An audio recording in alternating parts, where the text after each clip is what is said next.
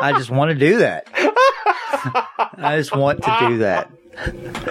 Oh, so much of the best stuff we can't air. I want to. I want to cuckold some people. Is what I want to do. Oh, yeah, you know. Raise my seed. It will hate you.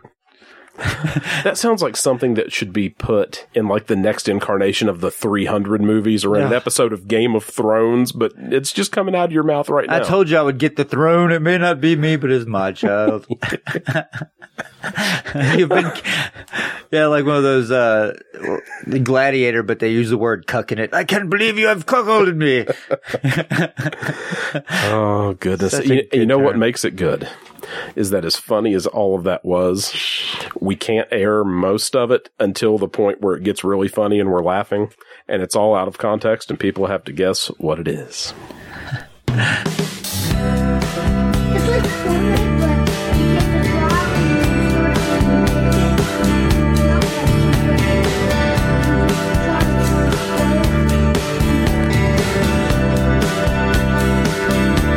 It's cool and it's humid in the Mountain State. It's also episode 11 of Apex Live. We told you we would be more prolific. Moving forward, we're going to be regular. Digital Metamucil, I believe we said. Digital. said. I'm Brad, that's Steve. Hello. Uh, we've got things to do. It's the end of summer, the 126ers, our intro music. There's a lot of stuff going on that we need to talk about. Even today, it's been busy. Justin Novaria is going to join us on the program a little later in the second half. He's going to be on the spot, the first ever in our on the spot segment. We'll cover his boxing career. Probably won't do any word association with him because the concept scares me of doing that with him. But, uh, we'll ask him some off the wall question that he has to answer. He has no idea what I'm going to ask him. He asked me if he if he needed to do any prep, and I said, "Yeah, we're gonna. There are a couple of boxing things we'll talk about, but He's weird enough not to have to prep. I'm not telling him what any of the questions are, and well, we'll just we'll find out how that goes. Steve, how are you, my friend? I'm good. How about you? Well, you know, things are are feeling pretty good, I think for the most part, but you ever have that that ominous feeling where you know something's wrong and you don't know what it is? Or maybe that it's not wrong, but maybe something's coming. For about a week now. Yeah. Yeah. And it just it seems weird. I don't think it's anything related to the show, so I don't care that Mm-hmm. much because the show really among my top 3 priorities at this point. So we're just going to keep that rolling, but I don't know. I give it something, top three. I have, uh, Something just seems up. I'll give it top four. God, family here. Right. You know, all that. I notice I notice work didn't make the list. No, it never does. I think because it's slavery and I'm wasting my life. I think you've had just about enough. Wasting my life. I'm talking about any job. I'm wasting my life. Yeah, but specifically, you'd had enough of, of that one yesterday. I think. Yeah, I get tired. You know, people call me. Um, don't don't call me. on Saturday, I don't care about your washing machine. I'm sorry. Okay, so as much of an '80s music fan as you are, the Thompson Twins song "Call Me" not coming up yesterday. no, I love you'd the- had it. Don't don't call me today. I, I love the Thompson twins. I think are they all like? um They're they're definitely not twins, I don't think so. and I don't know how many of them are female and how many of them are male. I think it's two dudes. Two dudes, but one looks like a chick. Yeah, no, because the bass player might be a chick. I don't remember. The one with like the hat with the long blonde hair, weird looking style. this is going to sound super insulting, but they weren't quite important enough for me to remember in detail. Like Tears for Fears, they, were were weird. They were relevant. They, were like a they spin off of. Tears. They were. It was kind of like the genre type. They. Yeah, it was that new wave Yeah, pop, pop. era that was really good. Man, I love 80s. We always bring it back to 80s music at some point because it's just so wonderful. I love it. It, it is. It actually, it's reversal. It seems like that should be our music now because it seems progressive. Now everything's just a, a unfleshed turd. You know, Well, 80s music, 80s television, those kinds of things. We were old enough to remember a lot of it, Mm-hmm. or at least by the time we got to five, six, seven years old, it was still recent enough to be relevant, so we could sort of pick up on it, even if it was a little after the fact. It makes me, looking back, it makes me wish that I would have been in those teenage years oh, it'd be awesome. 12, 13, 14, around 82 or 83, and then and going into high school and the first year or two of college Early by adulthood. the end mm-hmm. of that decade. Whereas what we had to deal with was the 90s, which was really just It was weird. It was angry. Yeah. That was an angry decade. Third Eye Blind and stuff like that. the know? music was angry. eh, What they called alternative, and I thought alternative to what? What's alternative?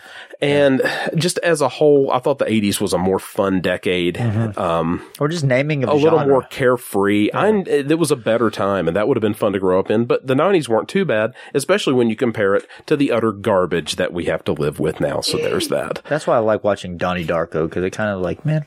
Is that the one with the rabbit? Yeah, Thought so. that's a Jake Gyllenhaal movie. It's actually pretty good. Man, that's weird. Bubble Boy, I think it was Bubble Boy, and then that Bubble Boy is pretty funny. So okay, so just to clarify, because I'm not a Jake Gyllenhaal expert, I am. just to clarify, You you, go ahead. you've got Bubble Boy, yes. you've got Donnie Darko, Yeah. And Brokeback Mountain. Oh yeah. That's quite a resume. Let's uh let's uh handle a little business. If you're listening to us, you're probably doing so via Fireside, which is our host. They handle our hosting, our website, everything, or you may be listening to a podcast app. I recommend Podcast Addict. It can automatically download all of your podcasts with an RSS feed. If you want any info on that, it is readily available, but you can find our website apexlive.fireside.fm. Send us email, send us audio commentary, whatever you like, apexlivepodcast at gmail.com. And you can look us up on Facebook, Twitter, and Instagram at Apex Live Podcast. Other than the work foolishness, Steve, anything else going on of note? Anything driving you nuts? I know you're not terribly aware of all kinds of stuff that's going on.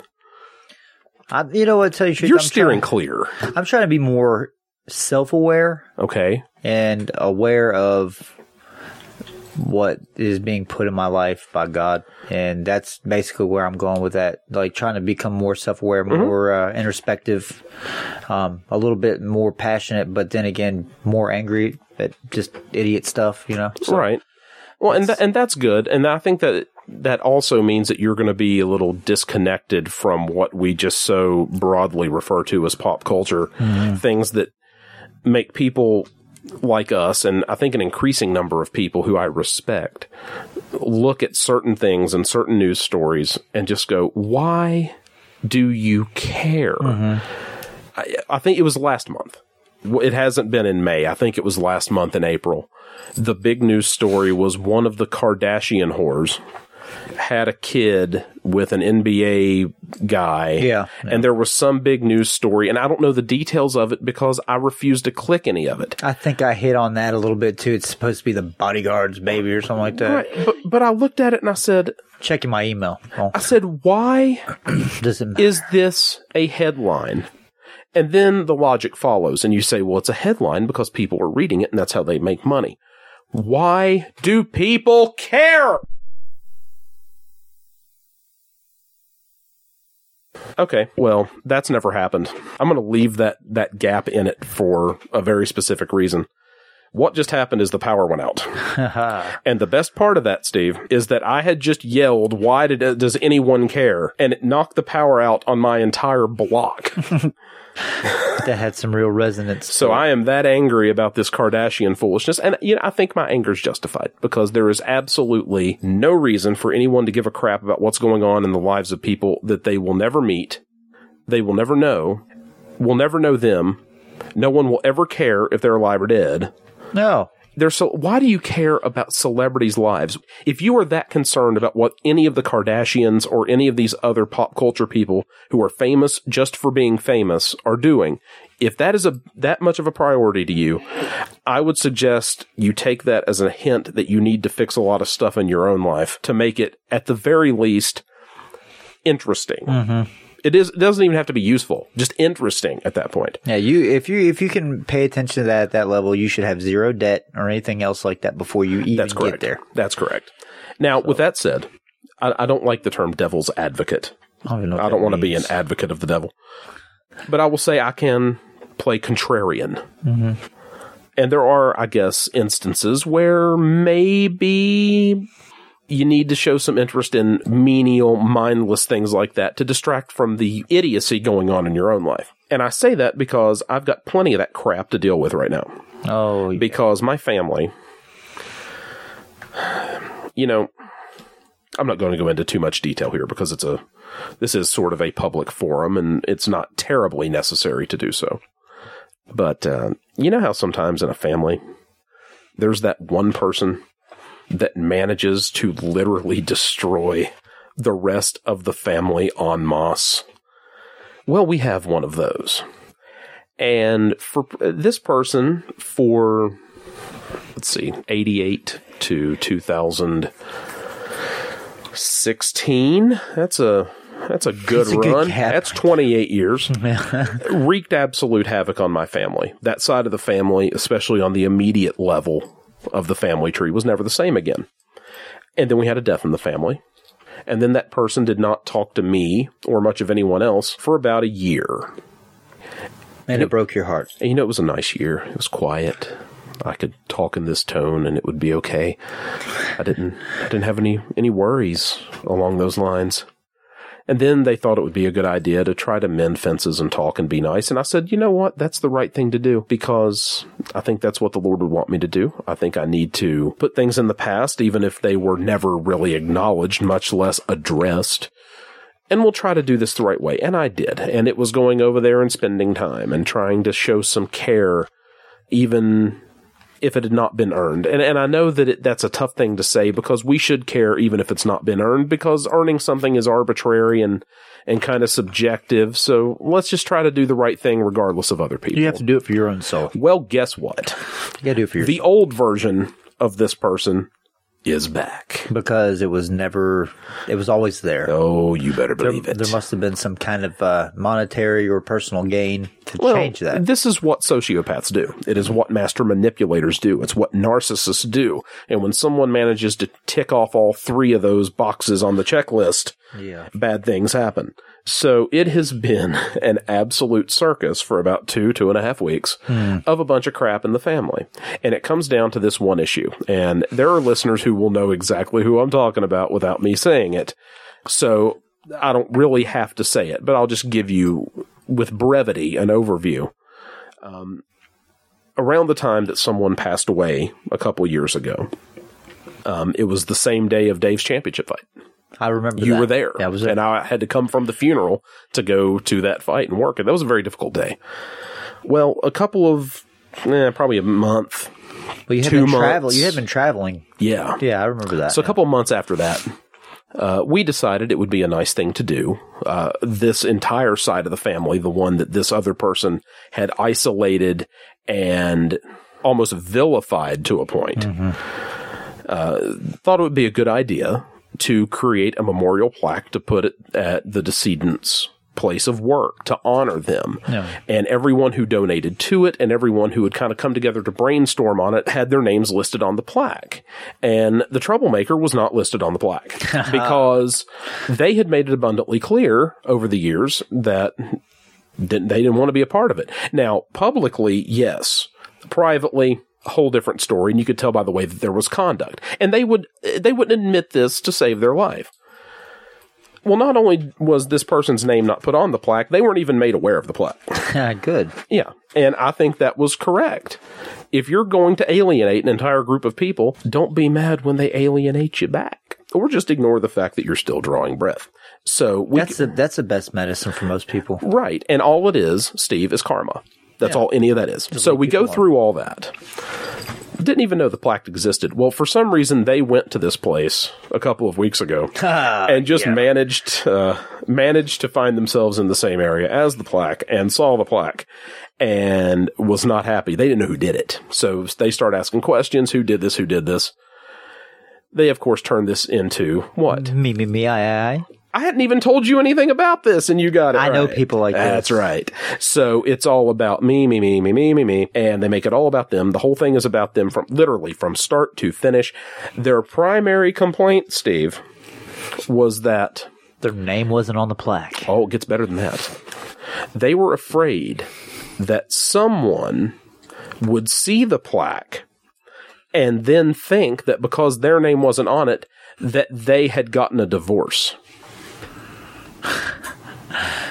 See, I wish that we had a little bit of video so I could have screen capped your face just Care now. what people think about you much. Well, this is the thing. And I figured this out a, a few days later. I was like, why are you that concerned about what people that you don't know and who don't know you and you will never meet think about whether or not you got a divorce or or whatever this is and then it dawned on me you have to cling to the opinion of those who you don't know Yeah. because those who you do know already have an opinion of you that if you had the little slider like you do Bravo. online I like that. you would it, it would be over toward the less than favorable uh-huh. area. You will find people who know this person, but they kind of know him, acquaintance level. And it's oh, aren't they great? Aren't they so nice? And you don't know them very well, do you? Then, as you get closer to the people who have been around a while and have encountered more, it's more of a seething and a stomach churning kind of sensation. So karma has come back. We were then informed by this person that they were going to file a request with this place to have it removed. Yeah, you can't do that because it's it's the property of the people who donated it, Yeah. and the people who have it. So you, you don't really get to do that.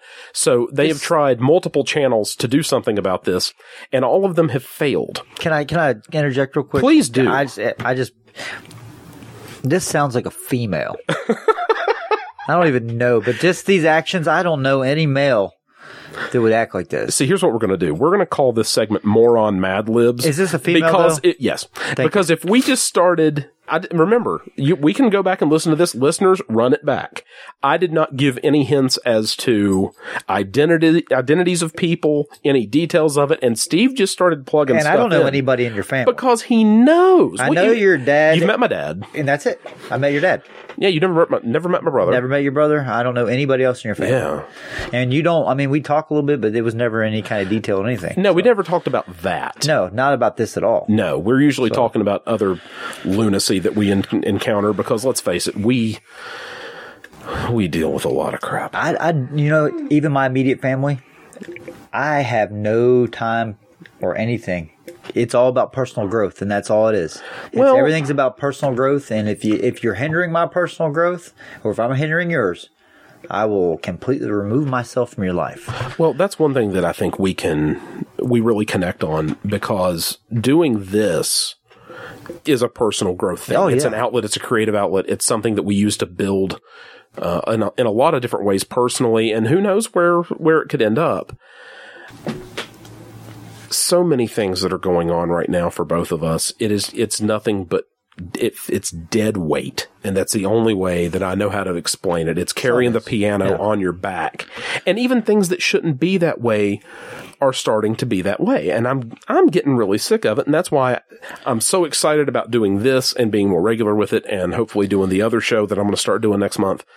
The more that stuff I can do, it that's that's going to help me on a personal level and on an, a mental and an emotional, even a spiritual level, to get things out. Because when you don't, it it is just a nightmare, and I I, I have trouble dealing with people sometimes who don't even seek an outlet. Face value of everything.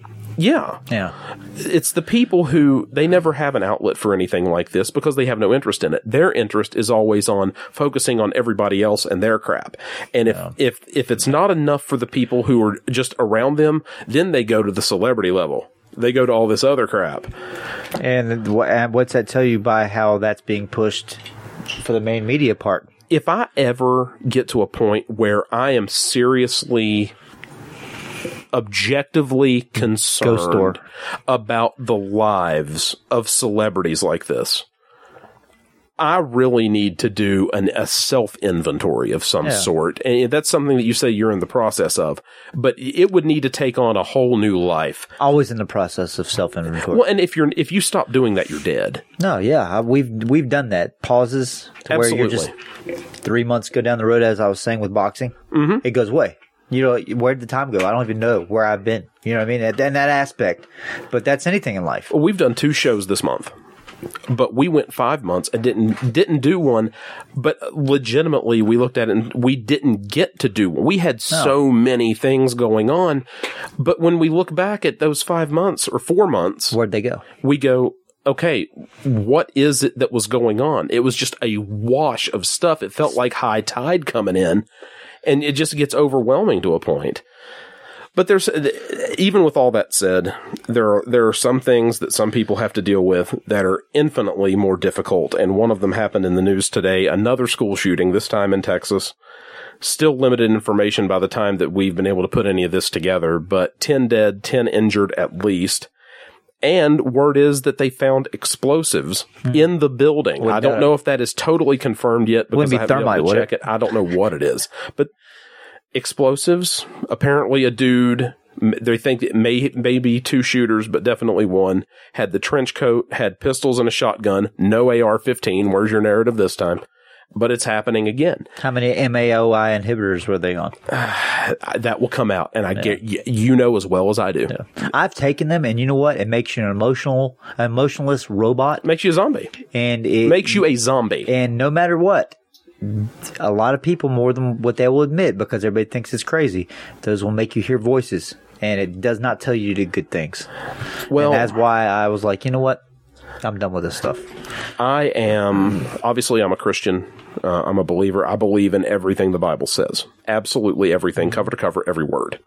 And one thing that I definitely believe to be true is that we are fighting a spiritual battle. And I think that there are drugs, and this can be prescription drugs, this can be illicit drugs, any of these things. God gave us all the drugs that we need. I think they open a doorway. I think they Oh, open a doorway no. for stuff to come in. And when you have these, you cannot describe what happened today, what happened in Sutherland Springs, what happened in Parkland, Florida, Columbine, Sandy Hook, name any of them. Nevada. The only way you can, else. exactly. It, only, it doesn't have to be a school shooting. The only way you can describe these actions is that they are pure evil. Well, what defines evil? Satan. Yeah. And his and his demons and his fallen that's what evil is. That's what personifies these things. And the fact that we're seeing the common thread as these antidepressant, anti-anxiety medications that are being used and overused. Probably Chantix in there too. You know, I've heard a lot of stuff about that. I've heard the, Bad for you. I've heard a lot of stuff about the the the quit smoking drug Chantix. I've heard it gives you crazy dreams and and Oh, yeah. starts messing with you. And then the other one, of course, is Ambien because you can lose three days of your life and not know what in the world's going on. I So, have taken it. Avoid it's that. bad for you. I want no, Sleep without dreams is not good. ninety percent. Well, life without dreams is bad too. Yeah. But Yeah. ninety percent, ninety percent of this stuff that people take is poison. You're putting poison in your system. That's all you're doing. You are putting poison into your body and then wondering why things don't go well. You're trying to say that the things that have been put on the earth were made imperfect, and they're not. We make them imperfect. Genesis 1 1. I, I wrote this in my book. Faith begins in Genesis 1. And the first verse of Genesis 1 says, and, and this is this is not a Bible program. If you've listened to the previous No. 10 episodes, you know that. But it's foundational to my life, okay? I'm a bad mouth Christian. I'm sorry, but if you if you are going to be a person of faith, faith begins in Genesis 1 verse 1. In the beginning God created the heaven and the earth. If you cannot accept that fact, if you cannot believe that fact, then you're start you're discrediting the authenticity and the inspiration of the entirety of the Bible. Mm-hmm. Because this is how it works. Either all of it's true or none of it's true. none of it's true. Yeah. This is this is pass fail and the passing score is 100%. yeah. It's the same with people calling themselves a prophet. Well, then you better never, ever, ever once be wrong. No, Because a, a, a prophet of God, 100% correct. 100%. True. Now, True prophet. so again, let's follow the logic. We say that how many times on this show? Follow the logic. Okay, let's follow it. In the beginning, God created the heaven and the earth. I believe He did it in six days. I believe He did it in six literal days. I believe in a young earth, all that stuff. You don't like it? Email me. More than happy to have a discussion with you. I'll even bring you on the show because I really don't care what you think to begin with. But I believe that all of that was created. And I believe that if God put it on this earth, He put it here for a reason. Okay? Now, think about the things that includes. He put cannabis leaves here. He put coca plants mm. here. Dandelion roots. I've been eating on them. Now, we can take things and do bad things with them. He put a lot of things here compounds. for a good reason, and we did we did things with them that are bad. That's what humanity does in a fallen world. It's how that works. We can do what God can't do. But I also think that there's a lot of stuff, a lot of stuff that is being created by humanity, and we think it's a good thing until it gets proven to us that it's not. a and a lot thing. of these pharmaceuticals are a perfect example. We live in a state that has per capita the worst opioid problem Oh, yeah. in the country. And in addition to that, the, there is a county in our state that has the highest rate of opioid abuse of any single county in America. Mm-hmm. Was that Cabell County? It's either I think it's Cabell or McDowell. McDowell.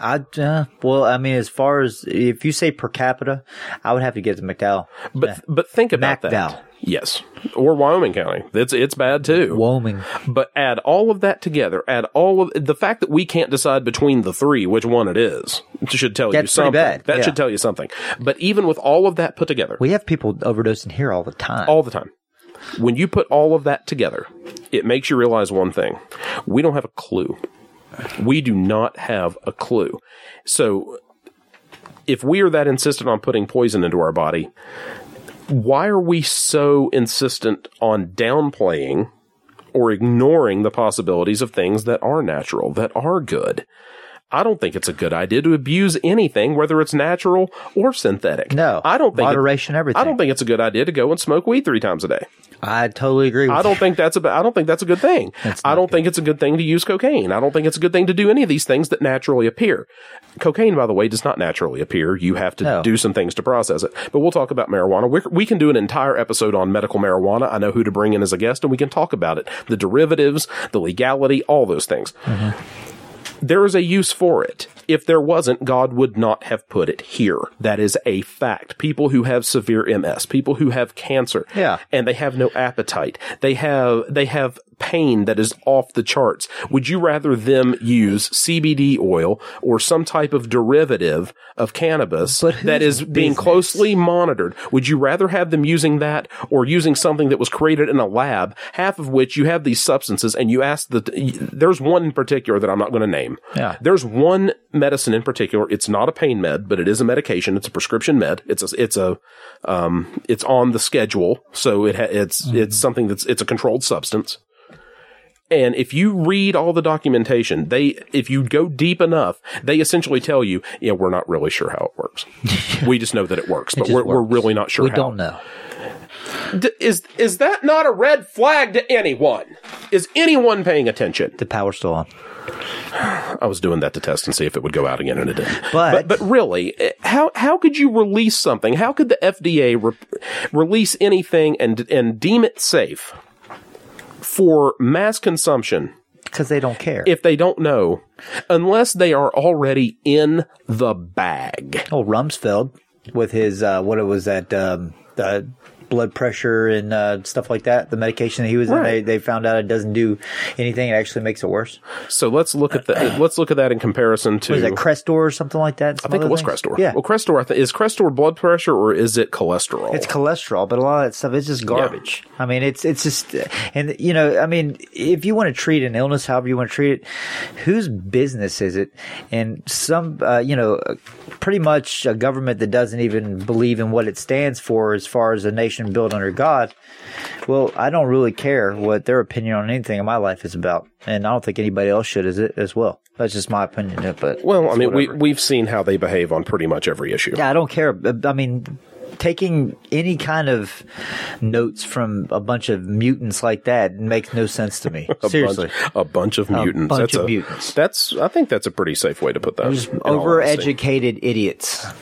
Well, one other thing happened um, during our hiatus that I'm going to talk about a little bit before we go to a break, and we're the, we're going to go get Justin Novaria and bring him in. We're going to Skype him in from his home in Zanesville, Ohio, where he where he always is because he doesn't venture out a whole whole bunch because he has a wife and three kids and a job that he works overnight. So there's not a lot of travel involved. It's mainly just boxing and food and the family. Um, I don't know how much BFF. you. I don't know how I don't know how much you ever listened to morning radio, especially in the '90s and 2000s. A lot of growing Stern. up. A lot of Stern. Well, then you'll you'll know the names I'm about to bring up. Um, While Bubba Love Sponge. I listened to a lot of Love Sponge. Bubba too. was out of Florida, wasn't he? I, I lived in Florida. Yeah, I thought in he- the, in the thought he was early out of Florida. '90s. So I, I listened to a lot of Bubba Love. He Sponge. was really popular in the 90s and especially the 2000s because of his connection to professional wrestling. Yeah, I think. but I mean, some of the stuff on his show, like Oh, he was off the wall. uh, "Fuck You" and "Fuck You Too," that was pretty cool. like the two little, the ninjas name that Uh-huh. "Fuck You." Oh, fuck you too. I like "Fuck You Too." a nice and a nice impromptu impression. I like that. It was good. Well, during our hiatus, uh, one of the giants of talk radio in in the history of radio finally stepped away from the mic after 50 years on the air. Who's this? He is 78 years old, and on March 29th, we heard the last broadcast of Don Imus. And, Oh, Imus is done. And Imus, Imus- in the morning. I Imus in the morning. Yeah, I listen to him. and Going to school when I skipped my bus. You know, there there aren't many that can really claim that they did what Don Imus did in radio. For first of all, for a 50 year career, he got fired four times. He got Donald Sterling on the last one though. Eh, but you know what? He came back. Yeah. He came back, and that shows you a staying power that is really quite remarkable because this is a culture now where you're generally speaking one and done. Oh yeah, one of that's everything. Even if it's Yeah. nothing serious, if a bunch of people on social media decide that it's serious, it goes completely berserk. Yeah.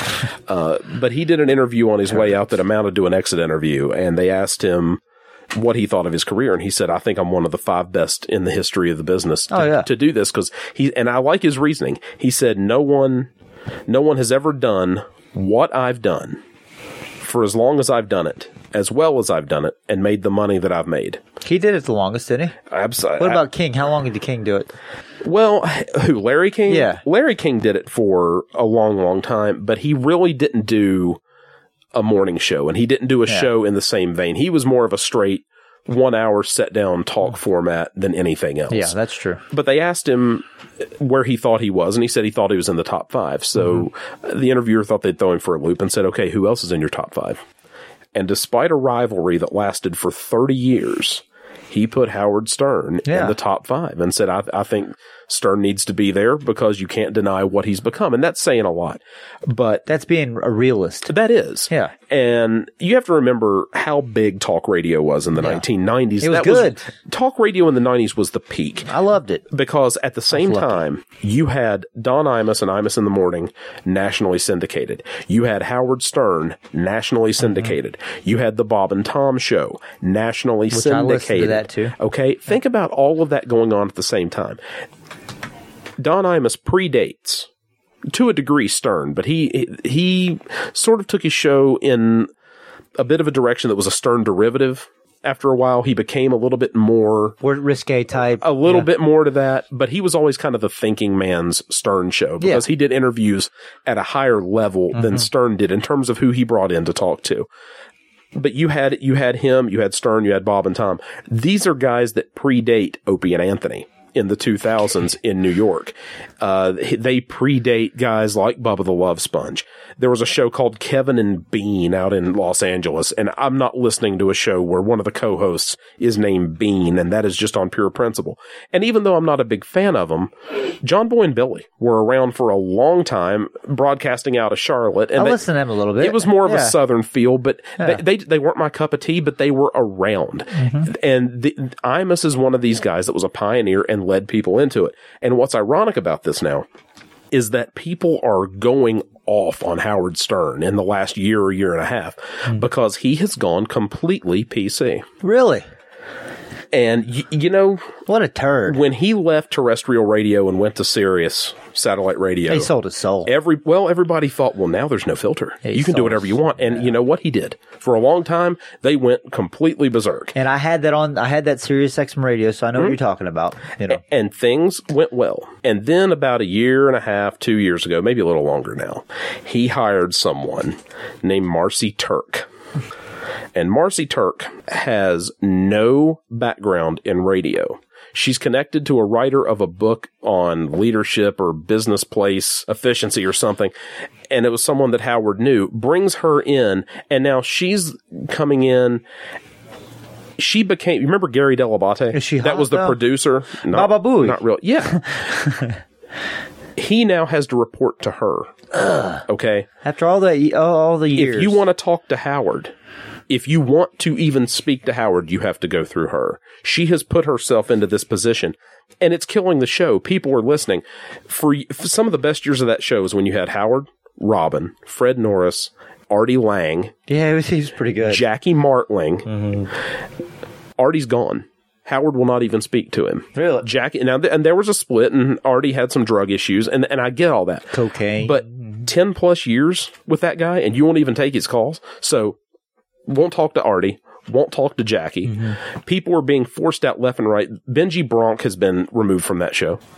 And it's losing the voice that made it what it was. What made Howard Stern so good was he was fearless, even if you didn't like what he said yeah, guys like Stern, guys like Don Imus, and to a lesser degree Bob and Tom, because they carried catered their show in a different direction. it was more palatable. I mean, you could have it, you know, where you Right. don't have to really like make your kids not listen to it because there's some innuendos in there. But then again, you know, they don't have to understand it. Sure, but these but these people were pioneers and defenders and champions for free speech. Mm-hmm. Why would someone like Howard Stern start to bow down and cater to these people?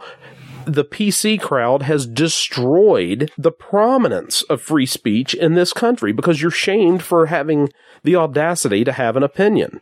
because he's put his stuff on a pedestal. And now. that kind of stuff is why podcasting is such a big deal now mm-hmm. because you don't have to listen to the FCC and the PC crowd. You can just say, well, if you don't like it, don't download it. It's really not my problem. Yeah. And you, and that logic applies to TV and radio too, but you can't just stumble upon a podcast. You can stumble upon something on TV or radio. But one thing that really stood out to me, two things about, about Imus before we take a break. Number one, uh, when he got married to his second wife, Deirdre, who came in to be a guest on the show as a contest or something, ends up meeting her there and marries her two years later. Uh, when they got she must have married, been hot. eh, she's all right. When uh, She got it. she understood. I, I'd say that's probably it more than anything else. When they got married, they bought a ranch in New Mexico and set it up as a working ranch for kids with cancer. That's cool. And over the years, they put a couple million dollars into it, and they, they thought, how are we going to pay for the entirety of this thing? It's like 3,200 acres. Yeah, So that's huge. somebody gave him the idea. Why don't you sell commemorative acres to your listeners? And he said, nobody's going to pay for an acre of land they don't actually get. I said, well, it's kids with cancer. Maybe they will. Yeah, They sold acres at $5,000 a piece. it's kind of like putting your name on a star. they could not sell them quick. They couldn't answer the phone quick enough. Really? They have raised since that thing opened 20 some odd years ago. At one point, probably seven or eight years ago, the number was $50 million for kids with cancer. Wow. And it is probably closer to 100 now.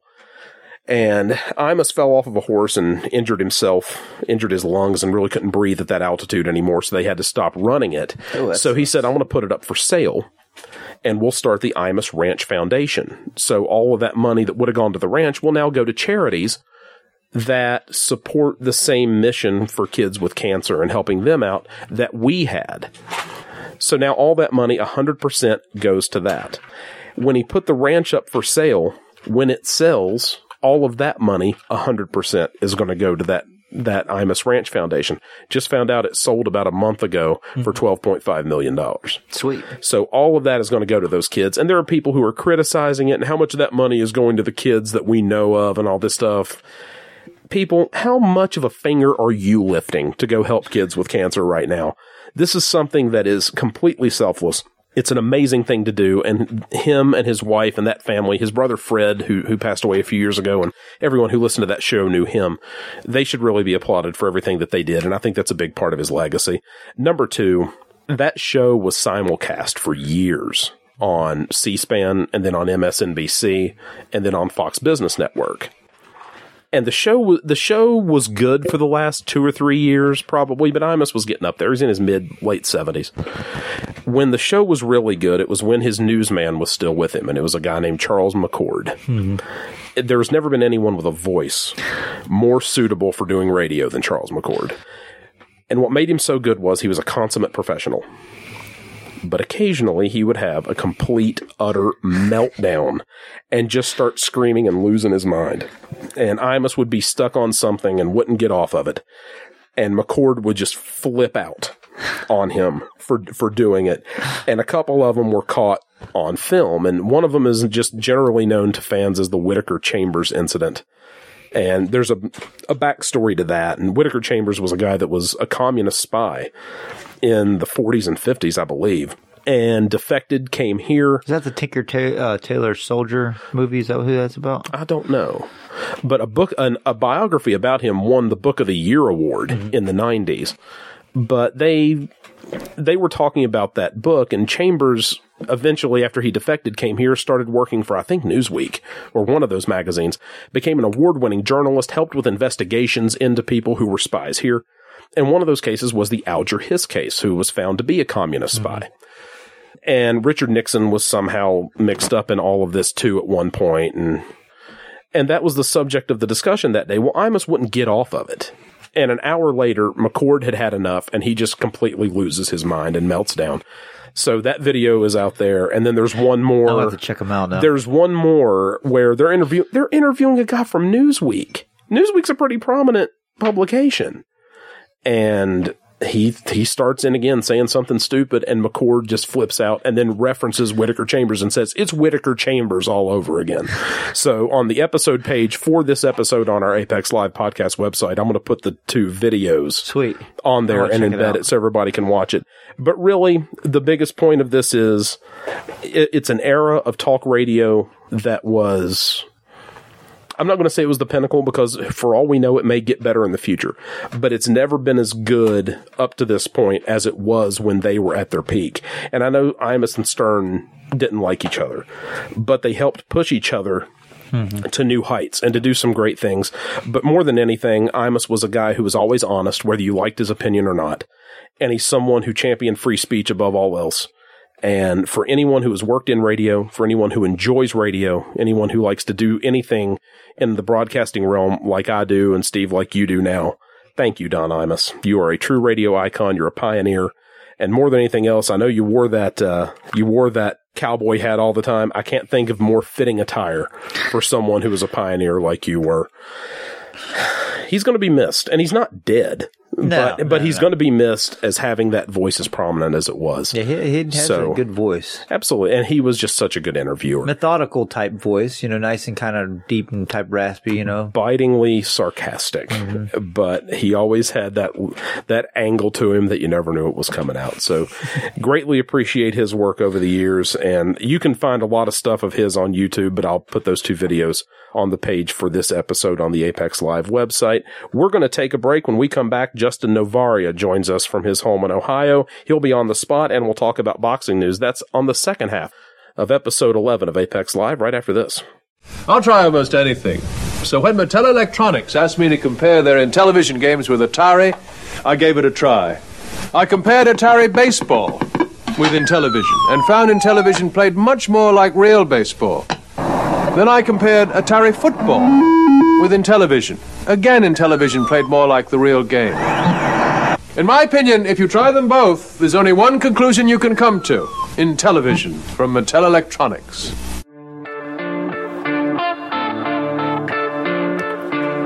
Second half of episode 11 of Apex Live. I'm Brad, that's Steve. Hello. Joining us now from his home in Zanesville, Ohio, a return guest. It's the teddy bear, Justin Novaria. Justin, welcome back, my friend. Thanks for having me back. All right, so last time you were here, you were in the midst of the pain and the suffering from dealing with the idiots in our state athletic commission and having a fight scrap 20 minutes before it was supposed to start. And it seems like it wasn't that long ago. That was like six months ago. It seems like a month ago. Jeez. Yeah. That kind of stupidity It- it lingers. Yeah, Well, the good news is. it definitely don't seem like it was that long ago already. no, it doesn't. And the sad thing is we haven't been able to do anything to correct it in recent months, but hopefully, hopefully something's going to come down the pike here soon and get you back in the ring and get some good things going. In the meantime, boxing has not slowed down, and we've had a few things going on recently in the world of boxing that have, boy, have they caused some trouble. One of them is we were supposed to have the Gennady Golovkin Canelo Alvarez rematch. Yellow. And what happened? Canelo gets popped for a positive drug test for clenbuterol, and that's what has some people calling him Clenello now. And I really like that. That makes me happy. and the end result is Triple G says, you know what? I'm going to fight anyway. I don't care what anybody does. If he doesn't want to fight me, fine. I'll fight somebody. So a few different opponents come down the line. Some of them say no. Some of them are turned down by the athletic commission, and he ends up fighting Vanes Martirosyan, who was never a world beater. He was an Olympic team member for the United States a few years ago. Good fighter though. And he's not bad. He's tall. He's durable. And what happens? Triple G goes in and positively annihilates him inside of two rounds. So, Justin, your thoughts on on the fight with Alvarez not happening, and then what happened with Triple G and Martirosyan? Um, first off, I want to say a few years ago, it's been 18 years since Vanes has been on the Olympic team. Can you believe that? That's crazy. Oh my! He was on the 2000 team. Yeah, he was on the 2000 team. That was He before Andre Ward. Ward. That was oh my. Andre Ward was 2004. Yeah, that was before Andre. Oh my lord. Yeah. yeah, he was he was with um, Jason Estrada, Ron Siler, um, who else? Oh, all of those big names that went on to dominate. He was on the. No, Tarver was 96. He wasn't even on the Tarver team. Oh, he was on the Yeah, team I would- with Jeff Lacey. Yeah, I would fact check myself real quick, but I don't I don't want to accidentally close out your guys' call. Not a problem. He was on. I know for a fact he was on the team with Jeff Lacey. Um, because that was the team that someone that you and I both know, Gary Tony, was the head coach of that team. Yeah. with USA Boxing, and I know Jeff was on that team because it, w- it was 2004, I guess, whenever he had a belt and then got positively annihilated by The Joe Jones Calzaghe. Holy crap! when did he fight Jones? Yeah. Uh, Lacey didn't fight Jones until what 2010. Yeah, that's what I was thinking. He when Something he got like clowned that. real bad. Oh, that was oh, that was just terrible. Well, the the real fun in boxing recently took place last weekend. We had a big show on ESPN and we had a big show on HBO. And the main event on ESPN, and I love the fact that they put a fight this big. Bob Arum's doing good things right It was now. nice. I don't care how old he is. And to put a fight this big on free TV on ESPN has just been huge for top ranked boxing and a great thing for the boxing community.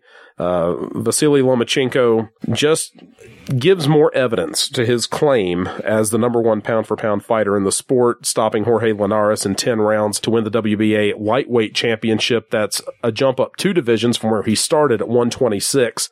And that was a fight that for me, there wasn't ever really any doubt. Okay, who's the most skilled of the two? Who's the one who's got the better pedigree of the two? Linares is good though. The question was, as big and strong as Linares is, and and he is a talented guy. He was always the one that was talked about as having all of the tools. There were times where he didn't put it all together, but he had all of the tools. So take that into consideration as well as the size difference. How is Lomachenko going to deal with it? I don't care what the three judges at ringside said because two of the three had absolutely absurd scorecards. One of them had it a draw going into the 10th round. One of them had it, had, I believe, Linares ahead by a point going into the 10th round, and one had Lomachenko ahead that was a fight that it, it was a, a statement for Lomachenko more than anything else because he stood in the pocket. He made one mistake, got caught with a balance shot and got dropped. It happens because he got a little overconfident, got hit right on the button and dropped and popped right back up. And that was a first for him and he called it a learning experience. But for him to come in and do what he did for nine out of those 10 rounds, he put on a clinic, stops Linares with a liver shot. Steve, did you get to see that fight? Yeah, I did watch that. Yep, I did. what did you think of Lomachenko, not just in terms of winning the fight and winning another belt in another weight class? What did you think of how he dealt with the size of Linares? Is he is he someone that you think needs to stay at 135, or does he need to go to 130 and tell guys like Gervonta Davis and the rest of them, "Hey, come down here and get me"? I would go to thirty. I would. I'd go to thirty. I'd fight those guys at that. You know, I mean, he he moved well. He's his footwork is amazing. It doesn't matter how big his opponent Sure. is. Um, I like the fact that he took that straight right on a balance issue, like you're saying. It was a hard shot. Right in the mouth. You know what I mean? But is anybody going to come fight him at 30? Because it- it- Davis is never going to fight him. it's already gotten to a point where he's having to chase fighters now. The only reason the Linares fight happened is because Linares wanted to make it happen. He went out of his way to tell his promoter, "I want this fight to happen." No one else is going to do it. Guys Davis right won't now, him. guys like right now are going to run from 35 to 40 Mm-hmm. to try to avoid fighting him. Justin, what do you think the future holds for Lomachenko? I mean, it irritates me because everybody right now is talking about Mikey Garcia oh yeah. coming down to coming down to 35 from 40. But I mean, he went to 40 to fight Adrian Broner. I mean that.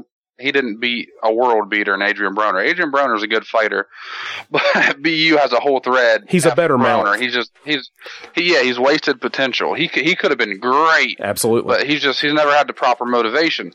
So everybody's talking about Mikey Garcia coming to 35 to fight Lomachenko, but nobody's talking about Mikey Garcia has to get past Robert Easter first, and that annoys me. But to go back, I'm I'm getting way off topic. That's I'm an ADD. intriguing fight but- for me, though. Garcia and Robert Easter, I think, is a better fight than people give it credit for because uh, obviously Mikey is a better technical fighter than Easter, but Easter's got so much athleticism. He can make up some of that ground with that. That's a, I think Oh, that's a he- better fight than people think. He's a six foot one lightweight. That's crazy. Isn't I that mean, pe- sick? people people don't understand that. I looked it up the other day, and he's got almost a 10 inch reach advantage on Mikey Garcia. but he's got to do it now because you know as well as I do, just like De La Hoya starting out at 130, he can't make that for very much longer. Yeah. Yeah, I mean, I don't, I don't know. He was six one when when we were kids, and he was fighting one nineteen. So That's we've we've been on several regional teams together. That's nuts. Yeah, That is he was, absolutely he's, freakish. He's skin and bone. But like you were saying, back back to the line of reasoning we were getting into. Yeah, back to Lomachenko. Um, I mean, the dude is a monster. He's we're getting a gift right now, getting to watch him in this era because in 20, 30 years, they're going to talk about him like he's one of the greats. Which I mean, he is a very, very good. He's like an Orlando Canizales on steroids. Well, there's a Like, if- difference if you- between great and special. We uh, this Yeah. is this is a fighter that you look at and say, just like a prime, like 90, 95 through 2001 or 2 Roy Jones. I am privileged to get to sit here and watch this guy fight because he is he fight he does what Roy Jones did, which is he fights guys that are legitimate A and B level fighters and make them look ordinary. And that is oh. scary to watch happen in the ring because we're dealing with a level of athlete now that didn't exist in the 40s and 50s and 60s with Sugar Ray Robinson. He got beat by, Ray Robinson was great. Don't get me wrong, but he got beat by guys like Carmen Basilio and Rocky Graziano who were face first brawlers who just took a beating until you got tired and then they beat you. Those guys are hard to deal with. What, what in the world do you think Roy Jones would have done to Carmen Basilio? I mean, it would have lasted three rounds. Yeah, he'd embarrassed him. Exactly. And, and it's just, it's a different level of, of athleticism and of talent and of training and of knowledge of the sport. So when you see someone who's, who in that world is doing this at 397 and one as an amateur and then coming out and doing what he's doing as a pro, we need to appreciate every time he's in the ring. And the best part of that is you've you've got top rank managing him, top rank promoting him. So we get to see him on free TV right now. We didn't get that kind of treatment in the 80s when boxing was on ABC, CBS, and NBC all the time. We didn't get that then. So to have that now is absolutely incredible for the boxing public. Yeah, and one of the biggest differences I just want to point out real quick between Roy and Vasil. Roy was so special because his athleticism. He could do Yes. freak things that people couldn't do. He did everything was so wrong. Special. Yeah, Vasil's so special is because he's fighting on a completely different plane than everybody else. He's seeing things differently. Like he's looking at a situation completely different than you or I would look at it, and he's just attacking it like with precise timing and efficiency. He doesn't waste a single movement. Like Roy would do flashy stuff, and he was just he was outrageous to watch because he did shit like you you can't do that and get away with it, but he got away with it. But then you've seen how that affected him as he got older. He got away with He's- it until he didn't, is what happened. Yeah, and, and until he had to become a legitimate, like skillful fighter, he wasn't elite anymore. He You still can- had boxing skill. Yes, he fought at a very high level, but he was not like that over the top fighter that he was. Vasil, I believe, as he gets older, he's got that skill and he's got that timing, and he's not doing everything wrong. He's doing it right. He's just doing it so right that nobody else can touch him. Well, the thing about Lomachenko for me is that his skill level and his skill base, along with the fact that he stayed an amateur for so long, and even at the highest level, you're fighting three round fights. He is going to have a longevity because of that skill level that can extend almost indefinitely the same way that Bernard Hopkins did. You can argue that Roy Jones was a more technically sound fighter after his incredible athleticism started to decline and he had to be more skillful and, and more basic in, in the way that he fought because he couldn't do all those crazy special things anymore. When he turned 40 or 41 and was still winning fights against B and C level fighters, he was fighting more technically correct then than he ever did. But that's because he couldn't do all the things that made him so special when he was going out and fighting an undefeated Bryant Brannon and wrecking him inside of two rounds on HBO. And you thought, Bryant Brannon got shot five times and it didn't phase him and he's an undefeated fighter and now he just got destroyed on national television in his first major title fight. He did that to a lot of people. So you're Yeah, right. that's one thing that is definitely uh, that's the bit the major difference between those two is what he's able to do, but how he's able to do it. That's a major difference. And I want to point out that Roy Jones hit his hands behind his back and dropped Virgil Hill. Did it to Glenn Kelly too. Did it to Glenn Kelly. Put his hands behind his back, hit him with a left hook on the ropes, and knocked him out. It, it was a right hand on Virgil, wasn't it? It was a right hand to the body right under the elbow. Uh, or he- was it a left hook? he stopped Virgil with a right hand to the body and broke, I think, one or two ribs in the fourth Yeah. round, one shot. And that, and that's the one that whenever he landed the punch, George Foreman was calling the fight on HBO and just started yelling, unheard of. Thought, George, you, you are not kidding. And then to see him go and win titles at 160, 168, 175, 200 and heavyweight and and to Yeah. win legitimate titles against legitimate fighters doing it. People can trash John Ruiz all they want. Hey, Ruiz was a beast in it. Ruiz, one time. wa- wa- he wasn't a bad fighter. No. You know, he was never the big, great, entertaining fighter that that everyone wants to see as a heavyweight. And he was a workhorse. He was never a big puncher. And I think what hurt him most is that most people never got the image of David Tua knocking him out in 18 seconds out of their head, so they never took him seriously. But he wasn't bad, and he hung in. And Roy Jones moved up and just positively embarrassed him. And speaking of being embarrassed, Sadam Ali stepped into the ring last Saturday night on HBO after the Lomachenko fight was over, and he fought Jaime Munguia. And you want to talk about a fight that did not go Ali's way? Uh, Justin, we were talking on Facebook right as that fight was about to start, and you asked me, and you can verify this. You asked me what I thought, and I said I think I think Munguia is going to knock him out because I think he's just Yeah. too tall. He's, he's too big. What I didn't think is that he was going to go out and have Ali laying on his face 50 seconds into the fight. That was that was a fight, and this is an important point because of everything that's happened in, in this month in boxing. Um, Munguia was supposed to be an opponent for Gennady Golovkin, and the Nevada State Athletic Commission said no. They would not let him fight. Idiot. Munguia's he's got a huge knockout percentage. He's undefeated. He's got height. He's got timing That's government for you. if yeah, thank you. If if they knew anything about the fighter they were approving or rejecting, that's a fight they should have allowed.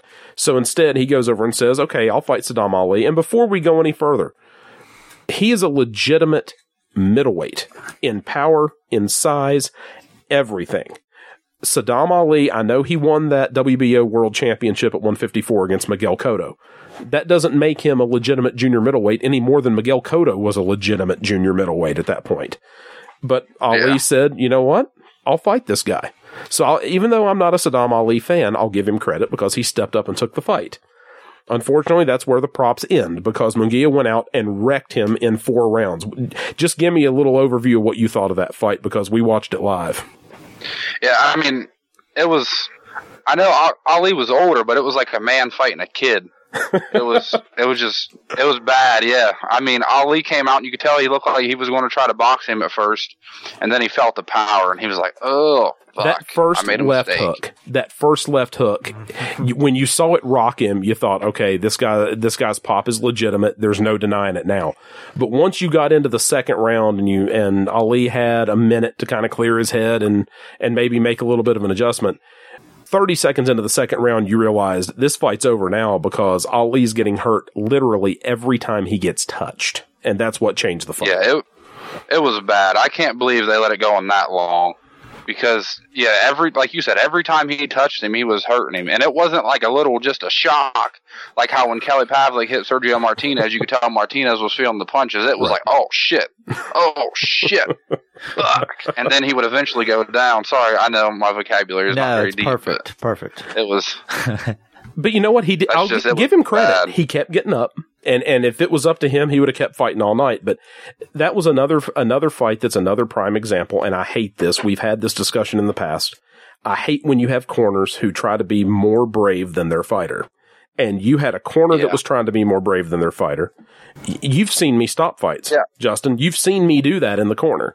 This was a corner that was trying to be too brave, a referee that wanted to stop the fight and let the corner and the doctor get in the way and not let him do it. And he ended up going out in the fourth round, and it didn't go a minute into the fourth round, but he ended up eating a bunch more shots and going down again, and it was completely unnecessary. And quite honestly, I think the New York Commission needs to be needs to review some things. Did they learn nothing from what happened to Magomed Abdusalamov a few years ago? Because we were talking as that fight was going on live that night and we were saying five and six rounds into the fight, are, are you going to stop this thing or not? He's, I know he's answering back, but he's getting hit flush every time he throws a shot. And what happens is now he's confined to a bed for the rest of his life. And he'll probably, he'll, he'll, Yeah. he'll likely never walk again. It's amazing what, what they allowed. And then they, t- uh, all the brash, big talk about all the things they're going to change. What actually changed? Apparently nothing because they didn't learn anything from it or else they would have stopped that fight after two rounds. I agree. yeah, and he they ruined. They didn't only ruin one career that night; they ruined two. Yes, they did Because. Mike Perez was never the same after that night either. No, the next time Mike didn't fight again for a while, and when he got in there, there there was nothing on the gas pedal. He was staying in third gear he- the entire time. Yeah, he fought Takam next, didn't he? Wasn't it? He fought Carlos Takam That's right, and fought to like a draw or like a real close decision. I and it was a remember. horrible fight, just a terrible Yeah, fight. It And- was not the Mike Perez that just put a man in a hospital bed. That's for sure. No, it wasn't. then he goes on to fight Povetkin, and it was just awful. But let, let me get back to the fight we were talking about real quick. ADD kicking in again. It happens. Um, yeah, the corner. I mean, they should be smart enough. You have a guy that got stopped by Jesse Vargas. I mean, I'm not dissing Jesse Vargas, but Jesse Vargas is not a puncher at 147. He's no more of a puncher at 47 than Mike Perez was against Abdusalamov, and that's what the problem was in that fight. And I did I did want to make this point. Magomed Abdusalamov probably wouldn't have gotten hurt if Mike Perez was a puncher that could hit like Lennox Lewis or one of the Klitschko's because it would have been done in two or three Yeah. rounds. But he ate 10 rounds of it. And that's why when you have a fight like this and someone's getting hit not only flush, but they're hitting, getting hit repeatedly by someone who can, who can legitimately knock almost anyone out you cannot let that go on round after round. And like you said, this this guy got stopped by someone who's not a puncher, and that was a bad knockout when Jesse knocked him out. That that was a clean KO. And now you're you're just going to sit here and let it happen again against a guy that you know is bigger and has a knockout ratio that big. Yeah, yeah, it was it was nuts. You could tell the um the ref was looking for it when he stopped it. He was just waiting for Ali to give him an excuse, and he jumped in. He should have did it around earlier, but Yeah, Gary Rosato wanted to stop it. He wanted to stop it in Yeah, the, the way- at the third round, and they wouldn't let him do it. And as soon as that first series of shots landed, by the time Ali hit the ground, he was already waving it off. But he wanted it stopped earlier, and I think it's gonna it's gonna bother him because he's a he's a good official. It's gonna bother him that he didn't stick up a little harder and and not stop that after three. Quite honestly, I think we're lucky as a sport that it didn't end up worse than it did because Yeah. that could have been terrible. Yeah. That could have been real. yeah, we're very lucky Steve Smoger wasn't refereeing. If Steve Smoger would have been the referee, we'd still the fight would still be happening now, and it's been six days. Somebody could be dead, and he's standing over top of him, going, "Uh, "You feel all right? Can you continue? Step toward me." That's all he does, and I love Steve Smoger because we've gotten great fights out of it. But you know that happens. So before we go to the next segment, what do you think about a potential Triple G Jaime Munguia fight? Steve, you first. Um, I'm interested to see uh, how uh, Munguia would come at him if he's going to be as aggressive because he seems like he's a younger, brash, really pushy type fighter like that. But then again, watching some of the shots he was hitting Ali with, he was extremely aggressive, but his hands were very low, very open for uh, you know counter check lefts. Absolutely. That the Russian style overhand right Uh, I mean, I don't know. I, I, I'm kind of interested to see who's going to take the step back. Well, he counted he counted so much, especially against Sadam, because Sadam's not a big guy, even at 47. No. He counted so much on that height. He wasn't really all that concerned. It didn't seem like No, about just- anything coming back. He's going to buzzsaw him. That's what he's going to do. Well, He knew it. everything Yeah. was two or three inches short. Yeah. I think Ali, we talked about this during the fight, Justin. He kept trying to throw that big left hook and catch him coming in, and he hit him with two Yeah. or three of them, and it had no effect, and that's when he pretty well knew he was done. But the fact that it was that open for something like that to happen reveals a little bit of a weakness, and it shows you there's something there that can be capitalized on. And I can assure you, Golovkin is not the one that you want to teach you that you have a defensive liability to getting countered by a power puncher. And Yeah. believe me, the master of distance, the two best fighters I've seen managing distance in the last 15 or 20 years are Lomachenko and Golovkin.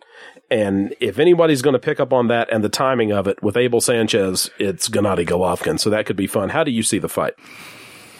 I mean, I see it being a war because I think the kid's got legitimate power. Oh, absolutely. And, and I it mean- commands respect. If And- that kind of power commands respect. Yeah, I mean he's he stopped um Paul Valenzuela Jr., who's technically like a nobody, but he's been on TV a couple times. He's fought Silky Wilky Campfort, if you guys know that name, and Tony Harrison, who was actually a big up and comer until Willie Nelson stopped it. Willie destroyed his um, career, but you're right. He's kind of a, he's a gatekeeper. He's not an A level Yeah, guy, but he's a gatekeeper. He's what and he's a he step fought- below what Antoine Eccles was for a few years. Yeah, I mean he fought both those guys, went the distance with both those guys, and he's a legitimate like Valenzuela Jr.'s fought all the way up to super middleweight, and he's not a small guy. And um, Maguire, or however the hell you were saying his name, I can't say it, but um, I call him Jamie Magua. But anyway, That's all I'm going to call him in now. this- yeah, Jamie Magua. Magua.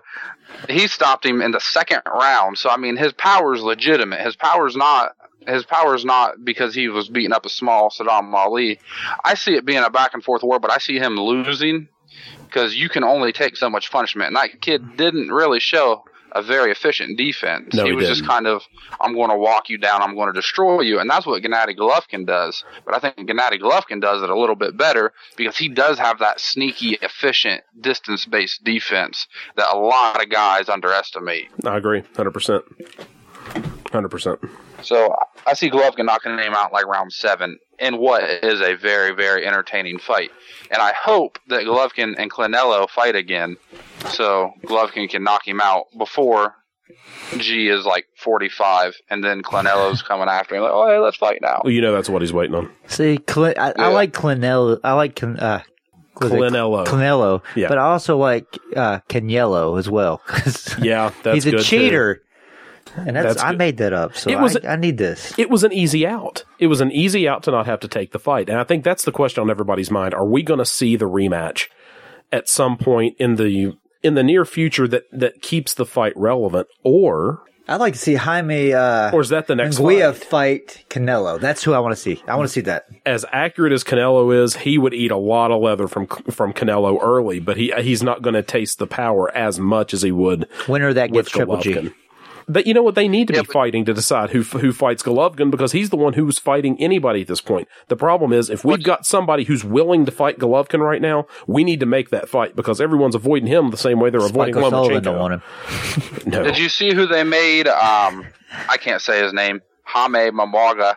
Did you see who they made his uh, mandatory already, though? Who's Oh, that? I didn't check it out. Who's it? Uh, Lemieux? Yeah, uh, Beefy. No, Beefy. Liam Smith. Oh, oh, okay. Oh, see, now that was the fight. It was supposed to be Sadam Ali against Liam Smith, and then Liam got hurt. I and think Liam Smith would've was he was the replacement. So it makes sense that they're going to allow that fight to be Liam Smith against Munguia, but that's not going to end any better because we saw what happened when Canelo fought him. Different. Yeah, I mean it'll be a Different. it'll be an exciting fight. I don't mean cut you off, Steve. It'll be Oh, no, a you're good. super duper exciting fight because um, Liam Smith he has that I'm gonna stand in front of you. I'm gonna bang your body. I'm gonna bang your head. And that Maguia, he just or however you, I can't. that was closest. The closest one you did. name. I'm, I'm awful. I'm awful when it comes to pronouncing shit. That's just not but easy. um, but any anyway, those two, that's going to be a very, very fun fight to watch because they're b- probably going to stand in the middle of the ring and just beat the shit out of each other. Uh, guaranteed. I'll And, and that's a that. that's a classic Mexico versus Ir- Ireland fight. That is a classic matchup for a war. And no matter how it ends up, the ones who win are the fans. Mexico across the pond. That's what it is. Well, and if you have a fight like that that's a war and somebody looks vulnerable, but they look like they can go in and compete and do some good things on the high level, the marketing for the fight with Golovkin or Canelo Alvarez, either one, it all takes care of itself. It's a it's a perfect scenario for boxing, especially in that 154, 160 area for at least the next six, nine, 12 months of business in the sport. So I'm a big fan of that. That's what's going on in boxing, but we have a new segment on the show. What is it? What is it, Teddy Bear? Finish up. Oh, I was just going to say the winner will fight G and the loser will fight Canelo. You know, that's how it's going to go down. So we're going to have a winners and a losers bracket, like playing intramural basketball. I don't care if Canelo fights again. Seriously, I really don't. Basically. Just- The only reason he's going to get to fight again and get all these second chances is because of the money he generates. I know uh, that's that bottom line, but still, I mean, it's just it, what sucks is that asterisk. You know, I mean, who knows how many times he's been on clen to cut the weight and still Oh. be as big as he is. You know Every I time. mean? Every I mean, time is how when many you times. have Oscar De La Hoya basically made a statement, well, you need to fight him or I'll find somebody else who will, talking to G about Canelo, that's when you know shit's up. Like, why are you pushing so hard for this when you didn't keep your boy clean to fight in the first place and you missed the date? It's not G's fault you missed the date, it's your boy's fault you missed the date. So why are you trying to strong arm G into taking this fight? They all know what he's on. fishy there. They all know what he's on. It's, I mean, you know, it's Yeah. that level of athlete. He's scared anyway. So I think Fishnets needs to stay in his lane and get back in rehab, fishnets. quite honestly, He needs to go fight uh, Shaquille O'Neal again. That was Mosley that fought Shaq. No, he did too. What, in the parking lot? They had a celebrity boxing match way back in the day. I'm going to need to see some documentation on that. I'll go show you. I'm going to need to see that because I know Mosley did on Shaq versus. Don't let me get one over on the great Brad Cooper. If they did, I mean, if they did, I, it's something I'm not aware of, and that would be great. While Steve's looking that up, we have a new segment on the show, and it's called On the Spot. And we're going to do a nice in-depth profile on people who we have coming in as guests. Sometimes it'll be when they're a guest here already, just like you are. Well, sure enough, they sure did. How about that? Sept- oh, September of 09. Man, that was right before. Was that after or before Pacquiao, Justin? Talking about. I think that was after. I think that's after. I Is think that when he Pac- got Marquez? I think Pacquiao was 2008. No, when did he get Marquez? Yeah, because because Hatton was 2009. That's wasn't he? right. Yeah, yeah. Hatton was definitely 2009, and then Cotto was right at the end, right after that. Yeah, We're we are I think so right. ADHD right now. My gosh. yeah. But we're Oh, gonna. I was wrong on Vanes, by the way. It was 2004. 2000 was Jermaine Taylor, Jeff Lacy, Right. Um, those guys. so he was the Calvin 04 Braun. team. So that was he was with Andre. Still a while ago. That's that's yeah, still a he was long with time. Andre and Ron Siler. I had all the names right. I just had the I had the date wrong. That's well, my bad. well, you're a youngin, so it it happens. You have to get all those things lined up. Okay. I've been punched a lot. That's true. Our new segment is called On the Spot. It's we're going to do an in-depth interview with people who may already be here as guests, like Justin is tonight, or may just bring them in to do the interview on our own. Or as we found out last week, we may just ambush people and start interviewing them against their consent. Man on the street. Are you ready to be put on the spot? I'm absolutely ready to be put on the spot. Very cool. Now you you turned pro in 2009, and it's Yes. amazing that you've been fighting professionally for right in the neighborhood of nine years. But you've been boxing for a lot longer than that. Tell me a little bit about how you started in boxing when you were growing up, and then what you were able to do as an amateur because you had some pretty impressive amateur accomplishments. Oh yeah, amateur was a lot of fun. Um, basically, I was a super duper obese kid, and um, my parents split up, and my parents split up basically, and my mom's new boyfriend, who basically became my stepfather, Fred. He's a super fitness freak. Like he's in his seventies now still, and like can bench over three hundred. That's Okay, okay, that's impressive. He's going to be Yeah, the toughest. you know, he's going to be the, the man- toughest man's bar a fighter at the nursing home. My goodness. Yeah, yeah. No, I don't think he's ever going to die. He's super old, and he's still he can do shit. I can't Seventy is not super old. For a 300 pound But- bench press, pretty damn good. Yeah. It really like you would never be able to tell by looking at him. But anyway, um, he was super into fitness and stuff. And I mean, I was this little 11 year old kid. I was I was in the high twos when I was 11. I was like probably 260, 270, like five foot four, five foot five. But anyway, he let me start working out in his basement to like so we could bond basically and help me get in shape because let's face it, I probably would have been on my way to an early 20s heart attack. But because I mean, I stress ate and stuff because my parents and all that fun stuff. But sure. To each their own. Everyone copes different. So I started working out in his basement. And he had a heavy bag, and I really liked hitting it. And he happened to live not even a block away from the PAL. So he took me into the PAL, which is Police Athletic it's youth boxing program. And he took me into the PAL, and I just loved it. Absolutely soaked it up. 11 years old. And um, I got into that, and all suddenly my dad was just like, oh, yeah, yeah, we're to get you a fight, yeah, and all this. But Well, your dad was was- into racing, wasn't he? yeah, he he was a um, dirt track, circle track guy, dirt Okay. track late models. Right. So, so he was into racing, but you talked about how your stepdad was the one who who kind of got you in this direction with the heavy bag and everything. Did he have any background in boxing at all, or- did he just have a heavy bag for fitness purposes? Just had heavy for fitness purposes. I mean, he liked um he liked boxing, and when he I think he was in the Navy way back when he said like they put on gloves and stuff and they would mess around, but nothing ever ever serious. Sure. But he just had a heavy bag to stay in shape and stuff, and he would hold it for me and. He's like, oh yeah, man. He's like, you got fast hands and stuff, and we just got to talking, and I mean, I loved boxing, and because of Rocky, Well, of course. every, every, every little kid. But anyway, Every little um, kid that's born in the 90s loves a movie made in 1976. Hey, I mean, Rocky's timeless. I, I agree with you 100%. Rocky's timeless. but yeah. So I got in.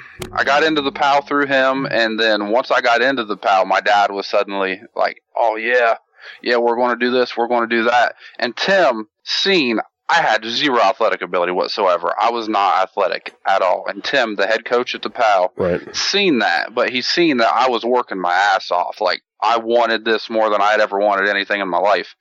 But my dad wants to brag to his friends, "Oh, let Tim, we need to get him a fight. He's ready to fight. He's been in here five months. He's ready to fight." Da da da da da da da. But there's not any other 11 year old kids that are my like my weight. Right. So we lie about my my age. We say I'm 13. I fight a 15 year old who happened that we didn't know at the time, who happened to be ranked nationally. I mean, he wasn't super duper good or anything, but I mean, he had been to the national tournament stuff. His name was Josh Baker. I, yeah, I believe Baker was his last name. And you were how old at this point? You were 11? I was a, I was 11 and he was 15, but we Holy said I was smokes. 13 so I could so I could take the fight. Right. I fought him in East Liverpool. Johnny the Macho Midget Bailey was my referee. Oh, oh my gosh. Yeah. And basically this kid just comes out, steamrolls me. Like I go down in the first 15 seconds. Of course I get up. I've never had any quit in me. Never. I go not down once. like 20 seconds later. All he's doing is just he's barreling at me with one twos, but I wasn't ready, and I knew I wasn't ready. And um, the only person that, that didn't think I wasn't ready is my dad. Right. And um, I mean, because Tim knew I wasn't ready. I end up I go down three times in the first round and I lose. And then after that, like Dad's, like, oh, you don't need to box anymore. All this, and Tim takes me aside and he's like, I know you love this. Let's let's keep at it. Let's keep going. And eventually, long story short, oh, what a span! All the way to 2008, I end up winning five national titles. I was as a junior as a junior, but in the senior division of juniors, which is 15, 16 years old, I got ranked as high as unofficially number one in the magazine, the USA Boxing magazine. I was number two for two years, behind Alex Rivera, then behind Nick Kisner for one. And then, and uh, as an open male, which is 17 and up, like 17 through 40, I was ranked as high as number four. I, what was my amateur record? Without any walkovers or anything, I think my amateur record, I was like 85 and 36. And then with walkovers, the number jumps like drastically. Sure. I mean, that is um, that's a serious amount of Yeah. amateur experience, especially when you're not in Russia, when you're not in Las Vegas or Chicago or Houston, one of those amateur boxing mainstays. That's an amazing amount of experience to have, especially in your age group, because you you didn't fight amateurs all the way through adulthood. You stopped when you were eighteen. So let you know, let's first of all, how many times you won the Ohio State Fair, which I mean that is the pinnacle of amateur boxing in the United States. You can have ringside worlds all you want. Winning the Ohio State Fair is the deal in amateur boxing. How many you did you win it twice or three times? I won it three times. I That's won I it the year that it was the biggest national tournament ever. There had 900, 900 entrants. It was the year, the same year that the Ringside Worlds decided they were going to start. Right. Was that was the last year of like the big Ohio State Fair. They had three rings running, and um, I think it was 2004, either 2004 or 2005 hmm but it, my my first one was when they had they were the biggest. I won it then, and then I missed it the next year because I had got a job and I had to work, Right. and I was 16. I mean, my parents were like, "Oh, you're 16, get a job now." But that lasted like a month, but a month a month to miss um, a month to miss that state fair, and then I won it in oh okay I won it 04, 05, and 07, and I missed 06. That's pretty serious. What was the job that you worked for a month? I've got to know. I, I worked at Longaberger's Basket Company, package pickup. I catered to like rich old ladies that bought stuff. I had to go to the different areas and pick up their stuff and bring it back to my main area. Then they would, when they were getting ready to get on their bus, they would give me their little ticket and their little snod face and be like, "I am to get this," and I'd have to go get it for them and walk it. And that lasted a month, and you decided you'd had enough. Yeah, because they were making me they were making me pick work or boxing. And at that time in my life, boxing it was it. Like they were like, "Well, you can't have these days off. You have to work." I was like, "Well, we ha- we fight almost every weekend. I can't work these days." They were like, "Well, you need to choose." I was like, "See ya." Well, and you're 16. You you only get to be 16 once. You've got the rest of your life to work away like a slave, like Steve was saying.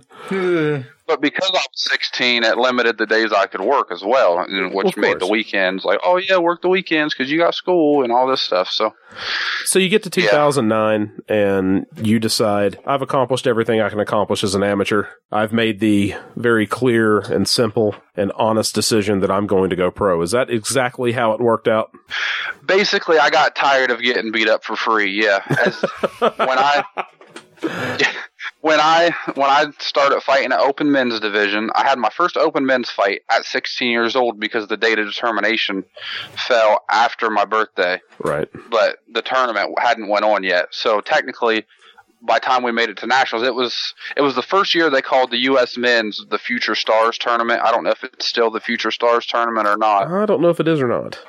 but um, but that's when it was, and I had my first open men's fight then, and I fought a six foot five, three hundred forty pound giant in Cincinnati named Charles Smiley, Oh, screw and that. I realized men hit a whole lot harder than children do. well, that's It was just- yeah. Especially when you're not Yeah, getting it- paid for it. yeah, it was it was bad, and then so I fought tournament after tournament, fight after fight as an open male. And it, eventually, I turned 18, and I, I had a couple more fights after I was 18. But I fought a guy named Tommy Poe, who he only had two amateur boxing matches, but he was an MMA guy because at that time, MMA was like the hot thing. It was rising like crazy, and I mean, he was just built. He was probably 30 years old, and um, and we went to war. We went to war. This is you could still fight four round fights.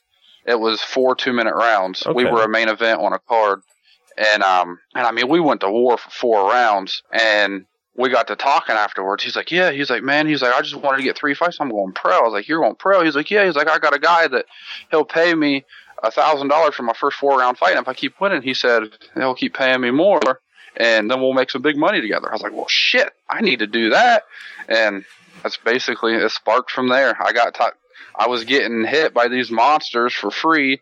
We were waiting around for the Olympics, but I mean, Yeah, it doesn't. It, decided not to. yeah, but you know as well as I do that amateur boxing is more corrupt than professional boxing Oh, is. yeah. And if you're not on, if you're not from the West Coast, you can forget being on the the Olympic team unless you literally go in and knock everyone out. And it's been that Yeah. way for quite a few years. So you decide to go pro. You've got your pro debut in August of 2009 against Paul Zallis. Tell me a little bit about what you felt like going into that first fight. I mean, I felt good. Um, I managed to get fat before before the fight, and then Tim comes to me and he says, "You can't be that big going into this fight. I want you to lose thirty pounds." So I lose thirty pounds in a month prior to that fight. I weighed in at two fifty nine, which I think is still like one of my lowest. In of a, my pro- you lost 30 pounds in a month? Oh, that's nothing for me. I can I can fluctuate late, weight like nobody's business. Oh, but yeah, I lost thirty pounds in a month. Well, that's outrageous. But you went in, Yeah. took the fight. That was in Butler, Pennsylvania. Yeah, took the fight. We thought he was going to be um, be this big wild man. We looked him up. We've seen some of his amateur fights. He was one and zero, and um, just the reality of the pro game hit me like can I don't know like a big old cock. I guess just slapped me right across the face. And um, So a nice hoagie slap right on the forehead. yeah, basically, yeah, he just mushroom stamp.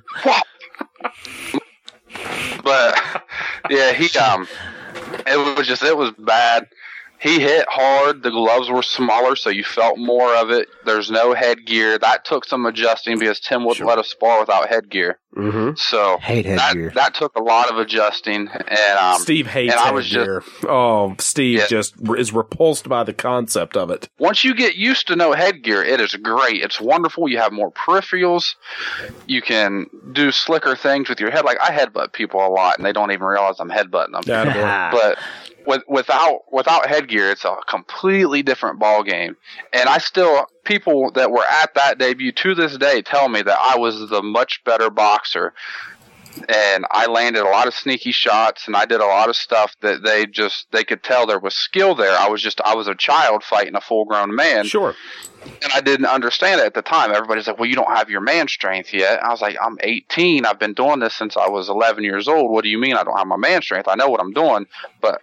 In reality, I didn't really know what I was doing because if I was smart, I would have waited. I wouldn't have fought a guy of that stature. I would have fought somebody softer as my debut. Well, the government mean- the government says that you're an adult, so obviously I'm ready to go in and fight grown people. The government says I'm 18, so I'm an adult, so I must be an adult. It works that way. So okay, that one didn't go your way. The first time that I ever encountered you was the first fu- first fight that you had with Kevin Franklin in Morgantown in August of 2011.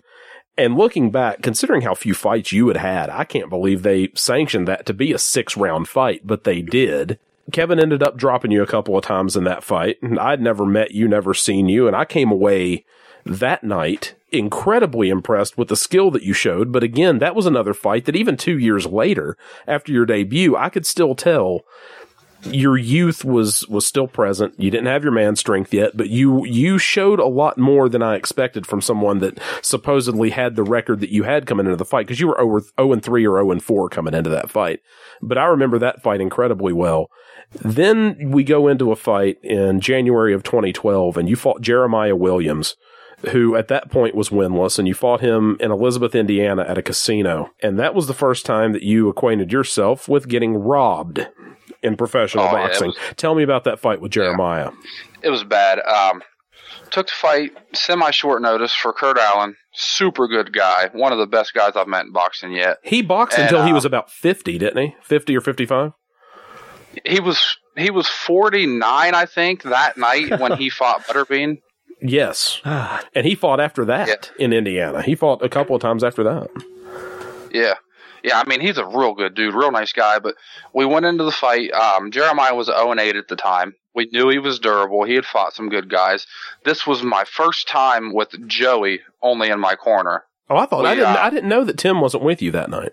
No, Tim wasn't with me. It was me and Joey. Okay. and uh, me and Tim had. I mean, we've always been cool, but we'd split ways. I I wasn't working out with him anymore. I'd opened Hands of Stone, which was my own boxing gym, Right. and um, and I taught Joey how to be a corner, and he was in the corner when I fought Kevin the first time we ever we ever met, Right. but he was just a second. So this was his first official official go.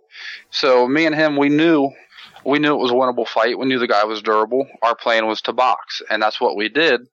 And um, I go out in the first round. I still remember it pretty vivid. I land a double jab on his forehead because he has like this weird shell defense, kind of like a, a bad big Winky Wright. And um, and I landed two on the top of his forehead, right over top of his gloves because he tried to shell up.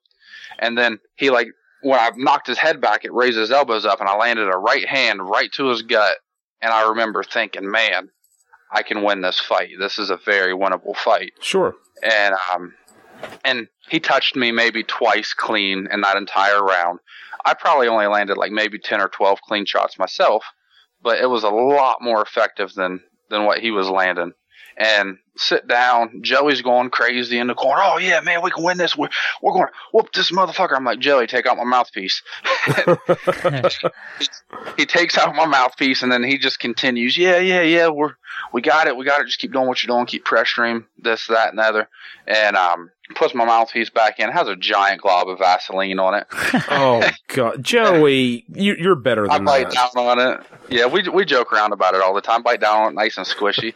but basically, go out and rounds two, three, and four are more of the same, except he's clinching me a lot more anytime I get close, and I'm working my free hand in the clinch because the ref was ref wasn't breaking it up. So I'm basically I'm just hitting him with one one arm. I'm stand I'm standing in the middle of my room like throwing punches right now. You guys can't see it. So um I'm working my free arm the entire time we're clinched and stuff, and I just outwork him. He lands maybe 12 punches clean the entire fight. And I lose a majority decision. That was just. And I was like, oh man, that, that's just awful. Everyone came up to me after the fight. They're like, oh, you, you did so much better. He's like, you won that fight. You got robbed, this, that, and other. And I mean, it just took a downward spiral from there.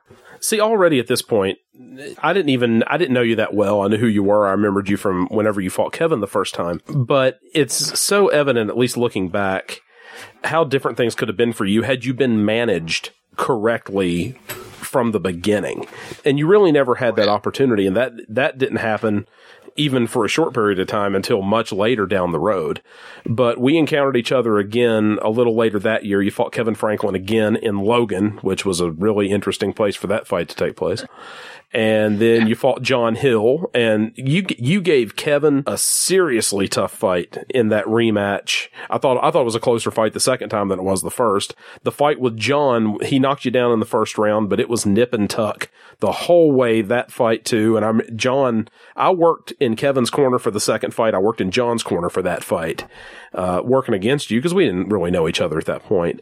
And seeing the growth that you had just just being a pro and there's a meaning whenever you say that somebody's being a pro in this sport the growth that you showed just coming into those fights was so apparent and I knew that you had something coming just around the corner if you could get the right break. And that break came about a month later because you went to Madison and fought a joker named Jason Harbin and got your first win. What do you remember most about that first win against Harbin? Um, I remember I knocked him down. He got up, called me a pussy, said he was ready to fight, and quit. That's true. Didn't didn't it look like he Yeah. slipped on the third knockdown or something? Or and it was just Uh, or there weren't there three there knockdowns. only- you only knocked him down once, and then he he got up and said something, and then turned around and walked away. Yeah, I mean, I was jacked. We come out. I can tell you the whole fight. It only lasted about a minute. Come out. Um, He's not kidding. I don't doubt this. no, I, I I jab high. I jab high. I throw a right hand to the body, which is my favorite punch in the world. Two straight downstairs. I can land it almost whenever I want. I might eat a left hook sometimes, but I can land it whenever I want. And um, I do that, boom, and then he flurries on me like this weird tough man flurry. And I shell up and I walk through it, and I decide, all right, we're going to fight now. And I walk him to the ropes. I land a right hand. Um, I don't know if it's balance or what, but if you look at it, he goes down very weirdly. It was an awkward claims- knockdown from from the feet up. It just looked weird. Yeah, like he claims it was a push, but I never pushed him. Like you can tell in the No. video, it wasn't a push; it was a punch. You pushed him with your but fist. um, yeah, with my fist in his face, yeah. And he went down, and I was jacked. I mean, it was my first knockdown. I was like, yeah. So, so I I let out a yell, like, yeah, and I like do a little circle, and then I run to the neutral corner because I'm excited. well, you didn't. and, let's uh, be honest. You didn't run. You jogged. Yeah, I jogged. It- it I, was- I don't run. I've never either. seen you sprint ever. Not once. No, the house could be thing. on fire and you're jogging out. Yeah. Like, come on, kids. but yeah, yeah, no, basically he went down. It was weird. He got up and he's yelling at me in the neutral corner, not even paying attention to the referee. He's like, come on, puss.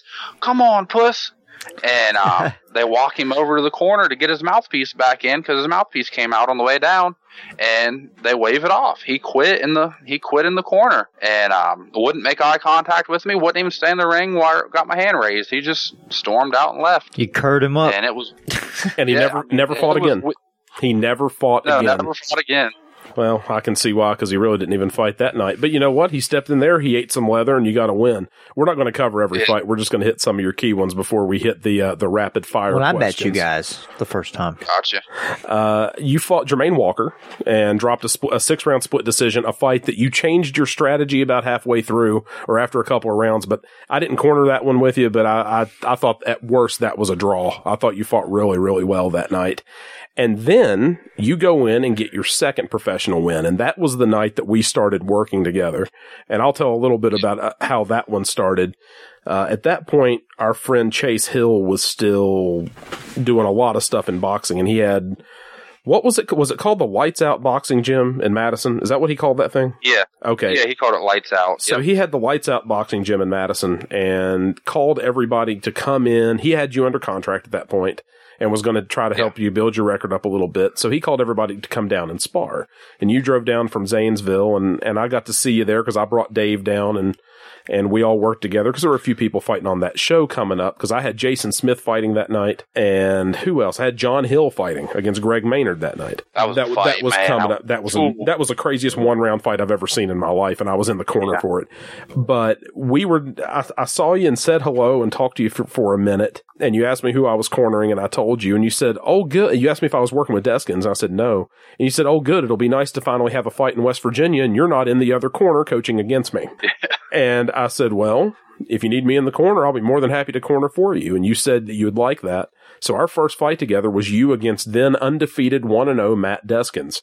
And you went in and did something to Matt Deskins that essentially ruined his reputation as a professional fighter in the greater Boone County, Logan area in West Virginia because you beat him to a point that you collapsed one of his lungs with your body attack and ended up brutalizing him over a fight that lasted three rounds, but it must have felt like 10. And Matt's a great dude, but that fight went terribly wrong from the very beginning.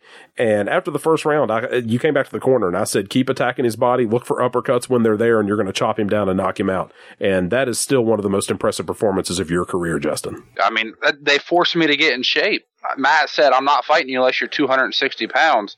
And I was like 290. And I was like, well, shit, if you want me to get in shape, I will get in shape and fight you. and that's, that's what I did. Well, the best way to get you angry is to tell you you're not allowed to eat. Oh yeah, that was that was bad. And then I was pissed off at him after the fight too.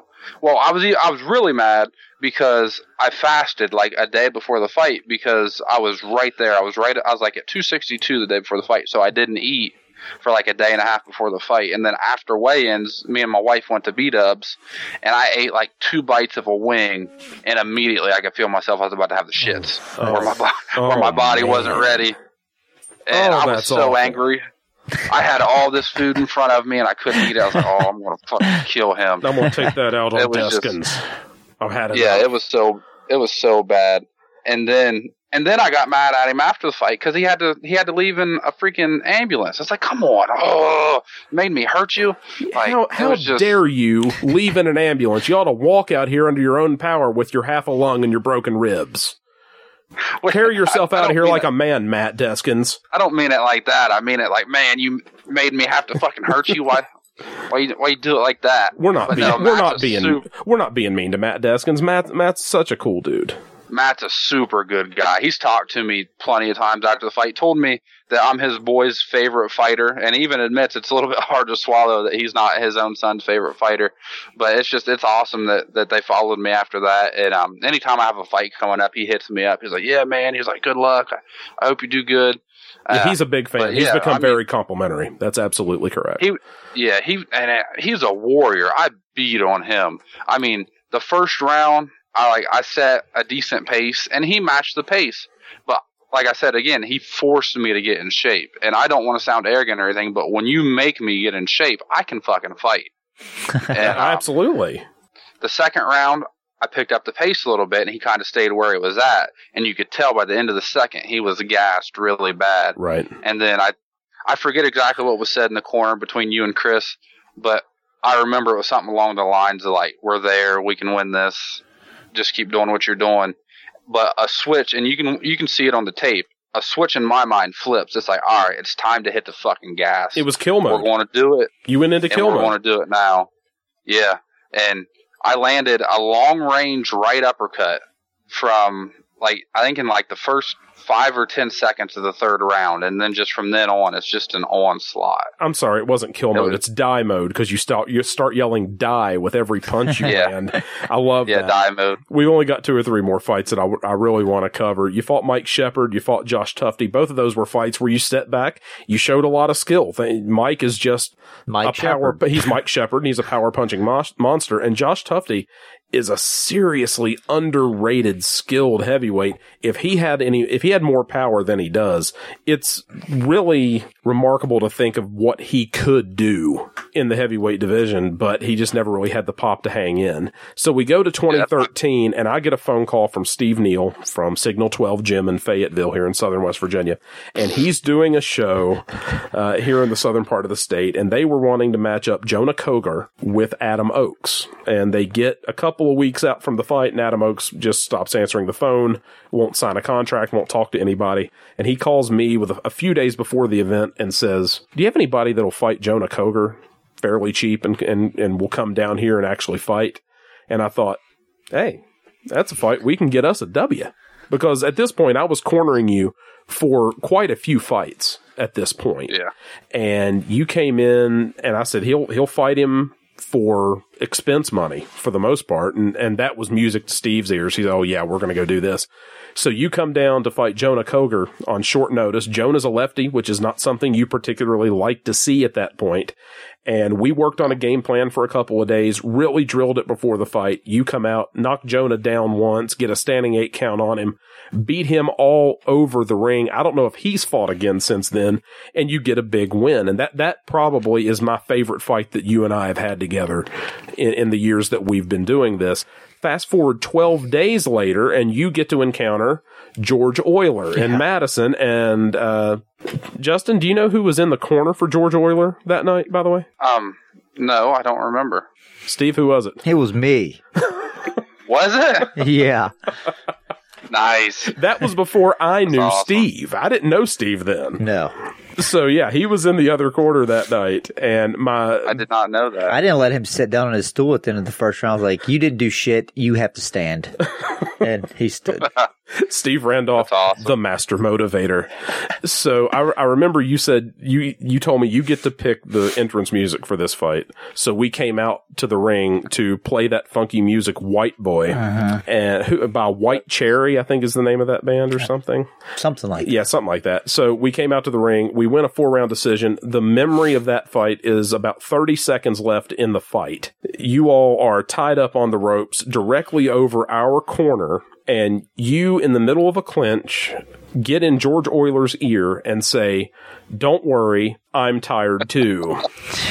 Which makes me and James Armstrong lose our minds laughing. James is the ring announcer for all of the Black Eye Promotions fights the clinch breaks and then you go into die mode and land about 14 unanswered shots on the ropes and knock him down and then the bell rings just as he gets up and you mm-hmm. win a four round decision. We're not going to get into the Travis Clark foul fest in Weirton.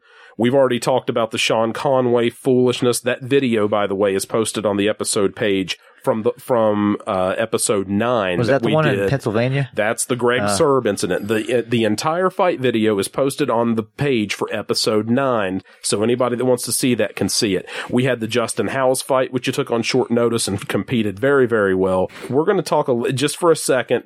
How good did it feel to score that one punch classic knockout over Pearl Dotson, and that'll be the last fight. Oh, you where you, you, uh, Marquez him. the one where you murdered him? Yeah, that'd be I the call one. Marquez. And we're going to put the highlight of that one on the episode page too for this episode because I'm not going to put the whole fight up. I'm just going to put Jerry Davis's highlight clip on it and it'll become immediately Nice. apparent why I'm putting Jerry Davis's highlight on it because Jerry's reaction is Fuck fantastic. yes, it will. So uh, you you came into that fight. I didn't get to be there, but I called you in the locker room for that fight because I was traveling. And I called you and we Yes. talked about a couple of things and I said, set him up and counter him and look for that overhand right and you're going to blast him. I didn't think you would do that to him, but we talked about the I game plan for, do that to him. well, we spent four weeks talking about game plan for that fight and foot placement and trying to get him set up and breaking his rhythm. But we talked about that right hand. And then I talked to you before the fight that night. And then I get a call from Dave and he tells me, I still don't think Pearl's awake yet. And I thought, did he really knock him out that bad? Then you send me the video of what what you did. How did you set up that shot? And uh, how did you feel whenever you landed it and realized he wasn't getting up? This is a guy that had a record at that point. He was what eight and 3 eight three and one. He was, no, he was nine and he was nine and four. Okay. Yeah, he was he was nine and four at the time, coming off a first round stoppage uh, over that J.J. Armstrong guy. See that's see that's right because he had he came back and fought Keith Barr and that went poorly in a round, and then had that fight with JJ JJ Stewart, the MMA guy from Virginia, and Yeah. stopped him Sure. in Huntington, and then he fought you, and that was a fight that was supposed to happen after the Sean Conway fight, and but you broke your hand on Sean's head. So Yeah. all this comes down the pike, and you come out for that second round. What did you see in relation to what we had talked about, and how did you pull it off? And then how did you feel whenever he went down on his face? I mean, I heard him. I heard him at the very end of the first round. I landed over an overhand right. I managed to to slip out to my right a little bit, and I just caught him right on top of the forehead with the right hand. And he, and he was hurt. And at the time, I didn't understand how hurt he was. But watching the video, you can tell that he never recovers going into the second round. But um, no, come coming into the second round, I just I set a nice steady rhythm. I was planning on having a six round freaking grueling fight because me and Pearl we're not very different when it comes to like style wise. He's a little Oh, he's more of a plotter than I am. I'm a I'm a mover for a big guy. But he has But, that uh, Steve Dotson technique. I mean, he's he's a pretty technically sound guy, but he wasn't a big Yeah. puncher. He was just somebody that was going to set there a lot more than you were. You have you have more active feet than he did, and that's what set up a lot of stuff that happened in those two rounds. Yeah, and, and that's what I mean by we're very similar. Neither one of us were big punchers. I don't consider myself a big puncher at all, especially for a heavyweight. Well, you've got those little Uh, T Rex arms. Yeah, I know. can't, generate much um inertia or velocity or I don't know some t- scientific term. It's it's force equals mass times acceleration. Is velocity. Right. yeah, I mean we'll just we'll edit that part out so I don't sound like an idiot, right? I'll figure. I'll bleep it or, or He's going to turn the volume up, actually. Yeah, just just censor it, like dub over some scientist talking. I can do But that. um, no. Anyway, yeah, we come out for that second round, and yeah, I know ADD's taking over again. We come out for that second round, and um, I just I set a nice steady rhythm. I'm not trying to punch myself out. I'm planning on a six round fight. I'm not planning on an early knockout. And um, he's firing a jab downstairs, and he's leaving himself open up top. And so I did exactly what we were talking about, and I I come over top with the right hand, and it shakes him a little bit and I'm catching angles like I'm I'm skating out left, skating out right, just seeing what's there. And um, then I heard him about a minute into the round. I actually heard him with the right hand, and I press him back into the ropes, and I flurry on him, boom, boom, boom. Then I take a step out and I throw a leaping left hook, and he blocks it. Also, I take a couple steps back and let him walk off the ropes. Well, as soon as he walks off the ropes, I see him throwing a lazy jab. He's throwing it from his belly. So without even thinking, I just throw a right hand and it lands on that temple. And I'm getting ready to throw another punch. Like if you watch the video, you see me rushing forward, and he just he falls like a freaking tree. Boom! He really did. and it was, awful. surreal. I didn't know what was happening at first. I was like, "What the hell just happened?" And then I realized I just knocked somebody out. And I was like, "Yeah, I just knocked somebody out." and then I was like, "Shit, I like Pearl." And um, because me and Pearl, we, we've always talked, we've always been cool. So it was kind of like one of those things. What's going on? Fuck yeah, I just knocked somebody out. Oh shit, I like that guy. and That I mean that that's in- really what happened. yeah, all in a span of like five seconds. So, so yeah, I got the win. I'm like, fuck yeah, I got this win. But at the same time, I'm like, shit, I hope Pearl's okay. And on the video, it looks like I knock him out and just leave. But in reality, I'm getting out of the ring to go over to the side where his head's at, and I'm apologizing to his wife. No, the, was no, the the video does not look like you're leaving. The video looks like you are racing to his side to check on him. And then Dave comes over and he's like, let the doctors work on him because you just iced him in front of his hometown, which you did. And yeah, his wife was, his wife, as soon as he went down, you can see her kind of step around to the other side of the ring and yell at him to get up. And after a couple of times realizes, yeah, he's not getting up. And No, it was I can't It was believe he, bad. I can't believe he didn't fight. Did he fight anymore after that? That was his last No, fight. I Wasn't think that was the last one. yeah, he retired. Yeah, because he fought. Well, there was one more in the middle there. Right Travis before he Clark. fought you, he fought Travis Clark, and he got hit with one left hook, and his eye puffed up like he had a throw pillow inserted underneath it, and they stopped it after a round. Yeah, and then and- you ended his career. That, that was terrible. I, that fight's why I didn't think I was going to stop Pearl because Travis Clark, he he can punch pretty hard with his forearms, his fists, his elbows, and his head. He hits hard with all of them. Oh yeah, and And- it doesn't matter where either. Head, body, Is that the Marine Travis genitals. Clark? Uh, Travis is the guy. Is the Oh, bald? dude. he's the dick covered with tattoos. covered in tattoos all over the Yeah, place, a- and now yeah. does the he now he does the tough man video for Jerry. Yeah, douche. But that was that was a huge win for you. It got you a bunch of points on BoxRec, and it it was a big win over a guy with a, a really good record. And it's it's something that I think is repeatable as soon as we can get you moving again career wise, because it's it's time to get you back in there. Are you ready for a few rapid fire questions? Go for it. All right, just just off the cuff, let's see what you got. Since your debut in 2009, what has changed the most for you in boxing? I've gotten extremely fat. That's your biggest change. Yeah, I mean, um, I've gotten a lot better at dealing with pressure, Mhm. and I've my style has changed drastically. You watch that first fight with Paul Zalis, I'm real light on my feet. I move, I punch a lot, a lot of wasted movements, a lot of wasted energy. I was still fighting like an amateur. Right. If you watch me fight now, you're like, holy shit, this guy's lazy. Is he going to do anything? But re- really, what I'm doing is I'm waiting for my opportunity to punch without wasting any any energy. So yeah, my, I would probably say my style. Get the comedy out of the way. My style's changed. Well, we can accept both. Yeah. What is what's been your proudest accomplishment? I, you've done a ton of the stuff in the amateurs. What's been your proudest accomplishment as a pro? As a pro, probably the Joshua Tufty fight. Um, I mean, it's not really accomplishment. I lost, Mhm. but he told me for two rounds I was the best fighter that he ever faced, and I had the entire crowd. Pat Nelson was the announcer for that fight. Don't ask me why, but he announced my record. I was two and twelve going into that fight, and he announced me as the man with literally nothing to lose, with a record of two and twelve. That's Pat Nelson. And um, That's Pat yeah, Nelson.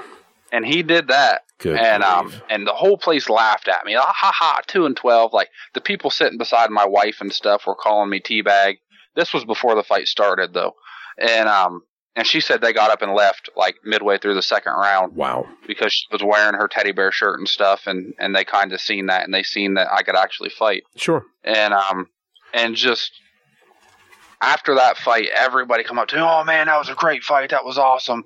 You're a hell of a fighter and all this and josh actually came to me after the fight and he was like man he was like i do not know how you are 2 and 12 he was like but i was worried for those first two rounds and I was like, yeah, I was like, I'm not sure who was fighting for me, but but I had a lot of fun, and because literally that fight, I worked a half a day. It was on a Friday. I worked a half a day, and then drove to Wheeling. Like I got off work, picked up my wife, and drove to Wheeling, and took my work boots off, took my pants off, pulled my trunks on, got my hands wrapped, and fought the current at that time NABF heavyweight champion, and just gave him the fight of his life. It was the fight of my life, probably my best performance as a professional. Well, It was just so much fun. for me, the best performance was the one that came right after that, and that was the Jonah Koger fight because it was a, it was against a lefty that you didn't know on short notice. Lefties automatically got in your head. You were coming I off the Tufty fight, and the confidence was there from that. And then you went in and let it out in that fight and started a, a two fight win streak. You went two and two in a four fight span, but you look at who you fought and how you did. It was it was tremendous for you, and that's one that's always stood out for me. But I think it was building off of that Tufty fight. What's been the biggest letdown for you as a pro? The biggest letdown, this is an easy one.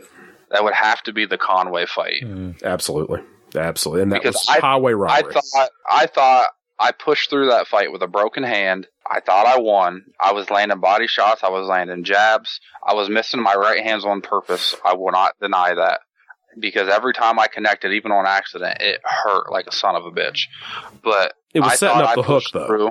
Yeah, I thought I pushed through and I thought I won that fight. And then to have the first card announced 40, 36, Novaria, and then this little fucking midget comes out of nowhere, steals the cards, runs off to some fucking corner, comes back. We made a mistake.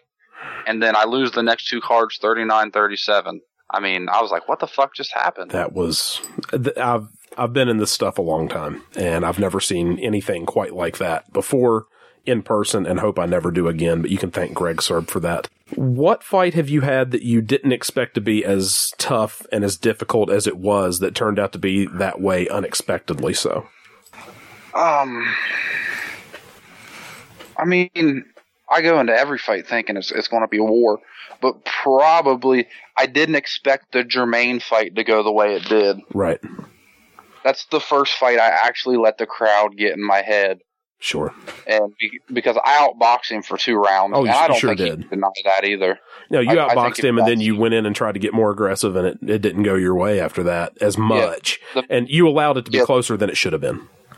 Yeah, the middle of the second round, um, I heard the crowd booing because I was boxing him. I wasn't getting close to him. I was hitting him when I wanted to hit him, and um, it it probably was. It was probably a boring fight to watch, and they started booing, and I heard it, and I had some of my students that I trained at my gym at the time were there watching me as well, I remember and that. it just it went to my head. And I was like, "Fuck this!" And I started stalking forward, which you know I don't fight moving forward No. and um, started trying to land power shots, which you know I'm not a power guy. I still thought I won the fight, but Oh, it was a, it was a draw at worst. I agree. Um, Fun fact about that night: there were I think thirteen or fourteen fights on that on that card. I worked five of them that night. Won a couple of championship belts, amateurs, but my goodness, that was just oh, that was a very difficult night. That was a night Dave fought Jason Smith.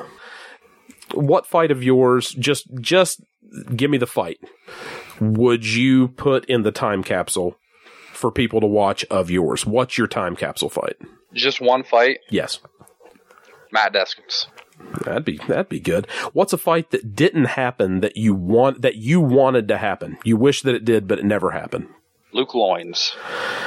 Uh, yeah, and you know who you can blame for that one. Methamphetamine. Um, no, the fight was uh, supposed to happen in Williamson, and then it didn't. Oh no, JP, he's a piece of shit. We already know that though. Yeah, Bingo. Uh, what's a fight? Can that you tattoo a turd? I like to get a. I like to shit and then get a JP tattoo on a turd. I'm gonna tell be you. I'm gonna, I'm gonna tell you a little story. This isn't defamation of character. It's just true. It's true. Um, this is a fight that happened up in Parkersburg a couple about a month ago, month and a half ago. There was an amateur fighter, and he'd fought a few times, and they're now making inspectors sign off on cotton hand wraps for tough man fighters, and it, explaining why that's stupid. the wraps with See, the, Justin's laughing. I, mean, I can't even go into the reasons why that doesn't make any sense. But they're making them do that now, and this guy is just furious because he he's trying to deal with this, and it's an annoyance. And he said, "Man, I can't stand some of the people on this commission. Some of them are just completely out of control." And I said, "Really? Anybody in particular?" He said, "Yeah, that bald one that's standing out there by ringside."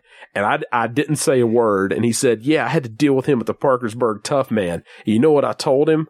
I told him that it's good that he has a shaved head and he has a little point on top of it because now he looks exactly like what he is a fuck dick. I said, Well, I don't know who you are, sir, but I hope you win your fight tonight because that was hilarious. that's awesome. what fight did you take that looking back, if you could retroactively reject it, you would say no to? Um, Lee McGinnis. Oh, the tough, the world tough man champion. Yeah, I fought him with a separated AC. I don't know Oh, if anybody knows that. Justin, not, I didn't know that. Oh, why did you do that? I was I was training MMA fighters at the time, and I got judo tossed and landed on my right shoulder, and Oh um, my my AC was separated. It was like eight millimeters or something like that. It it didn't it doesn't sound like a lot, but when when I was at the shoulder, a doctor, lot. Yeah. yeah, Yeah, when I was at the doctor, they were like, "Oh, how are you not like doubled over in pain? This is ridiculous. How'd you put your shirt on?" I was like, "I'm not a pussy." Well, you still But, took him. um, you still took him four rounds though, didn't you? Yeah, I took him until I think it got like Tim Wheeler waved it off after a knockdown, like two minutes and forty seconds into the fourth round. Yeah. It, I know it was right toward the end, but yeah, I can I Yeah. can see that. Was that is that one that you'd like to have another shot at, or you would just go back and retroactively say no? I would love to fight him right now. He's like 400 pounds. Yeah, now. we saw we saw him at the Travis Clark fight in Weirton, and my goodness, he didn't even look like the same guy. I know this is narrowed down to two. I just want to know right right off the top of your head which one you would pick. What's been your most bizarre moment in boxing? Is it the Conway fight or is it the Williamson incident? Oh, most bizarre moment. Um, probably. Yeah, I would probably have to say the Conway fight. Yeah, I'd have to agree. As I mean, as bad as Williamson was. Yeah. But the Conway fight, I've never seen a commissioner, a commissioner, a deputy, like the head, the head shit, not like a deputy or not like someone appointed, the commissioner of the entire fucking state, jump in the ring and steal the scorecards from an announcer ever before in my Oh, life. It, it- you cannot come up with a scenario more crooked than that. You just can't. What's the most important, outstanding goal that you still have in boxing for what you'd like to accomplish? What's the one thing that you've not done that you would really like to do? Um, I mean, shit. I don't know. I mean, everybody wants to win a minor title, but Sure. I'm a realist. I'm way beyond that. Eh, not Um, necessarily. There, there are ways for you to win a title. It's just going to be a matter of Yeah, making it happen. But yeah, So, let's do it. But is that probably it? You'd like to win a belt? Probably. Win a minor title or knock out Luke Loins. You, re- you're not going to rest until you get your shot to do that. No, because we were supposed to fight so many different times. That's true. Like he said no, he said no a bunch, and then, um, I got a phone call. Like, "Hey, are you retired?" And I'm like, "Yeah, I'm super fat. I haven't been training." And they were like, "Oh, well, Luke Loins is looking for a fight." I said, "I'll take it." and, and of course they agreed because I said I was fat and out of shape, which I was. It wasn't a lie. I mean, hell, I do these stupid dance videos on Fridays, and I'm winded by the end of them, and they're only a minute long. Yeah, there But- are there is nothing like your your uh, Friday dance videos. I will say that. Where can we find? Where can people find those if they want to see them? Just on Facebook or are they on Snapchat Yeah. too? No, just on my Facebook. Okay. Um, Justin Novaria, N O V A R I A. Check me out. just kidding. I got him to That's step in a, uh, a mud hole for you, by the way. They're Luke Lyons. we went up there and uh, hung out with them for a little while. Yeah, we we went up there and sparred with some of Corky's guys, and uh, I think we performed extremely well in those spar sessions with Melvin and with Luke and and whoever that amateur was that they had. What's Nice. the what's the worst job that you've ever had? The worst job I've ever had. Prob- I was a cable technician for a while. I remember it paid that. really, really good, but I would leave for work at five thirty in the morning, and I would still be installing cable in people's houses at like ten thirty at night. Didn't I used to help you with your timesheets for that job? You did, I yes, thought because so. they refused, like, they refused to um, show me how to do the shit like myself. Trying to rip you Um, off. That's Yeah, they're trying to do. that's what it was. I didn't, I didn't have the software needed in order to d- do my daily logs. So, like, I would do them when I went into work in the morning, but on my day off, they would want me to drive all the way to Columbus, which is 70 miles from my house, which is where I worked, and do my timesheet. So instead of doing that, I would just, I would save the shit and email it to myself on my phone, and then I would send that to Brad, and Brad would, I would tell him all my shit, and he would fill it out for me, and then send it back to me, then I'd email it to my boss. I had forgotten about that until you just mentioned that. What's your dream job? You could have any dream job. What is it? Um, man, I don't know if I should answer it serious or if I should be comedic about it because I would love to be a fluffer that gets like the girls wet for porn, That's right. but I do that. but I would I would re- realistically because I have a wife and she would like cut my dick off what little bit I have um if I ever took a job as a fluffer. So Fluff. I really, really, really, really, really enjoy fabricating uh, metal trim for like metal roofing and stuff. I've had Uh-huh. that job twice in my life, and both times the companies have went under. And but that's been my favorite job in the world. So if I had to pick, I would probably do that again. That's cool. What's your uh, what was your favorite part of childhood? My favorite part part of childhood was I had two. the racetrack, I loved going to the races with my dad. And then like from early adolescence to like late teen, like when me and my wife started dating around 16, was the skating rink. And that's probably why I'm so agile as well because I skated, Lomachenko. skated, skated, skated, skated. Yeah, that's your that's your version of Lomachenko and the and, and the traditional Russian dance. That's pretty cool. Um, if you could live inside of any one movie, which one would you live in? Oh, damn it. Um, I would probably any one movie. See, there's there's so many different ones. I'm just I'm gonna have to shoot off top. Um, I just seen um, Ready Player One. I feel like that'd be super neat. That's a good I- movie. That's a good pick. That's a pick- great book Ready- and a good Ready movie. Player What's something that people think about you that isn't true? Um, a lot of people like just looking at me assume I'm an asshole. I mean, I am to a point, but like they just think I'm really. They think I'm mean. I'm blunt. I'm not an asshole. I just I'll tell you how I feel. You are the least But- mean and angry person I have ever known. See, and people they look at me and they're like, "Man, I don't want to fuck with that guy," but really, I'm I'm not like that. No, so you're docile. probably that. Yeah, You're docile. Okay. I just like to make people smile. That's that's like my main goal in life is make make the world smile. And you know, we need more of that. There's not nearly enough of it. Okay, so and that kind of unintentionally flows into the next question. What do you think is society's biggest problem? Society's biggest problem is everybody's pretentious assholes. Yes. every like ninety percent of the world. I'm not going to say the world. Ninety percent of the States is so much about me, me, me, me, me. How can I get ahead? How can I do this? How can I do that? And it's not about like, oh man, how are you doing? Are you doing all right? Everything good in your life, or how have you been?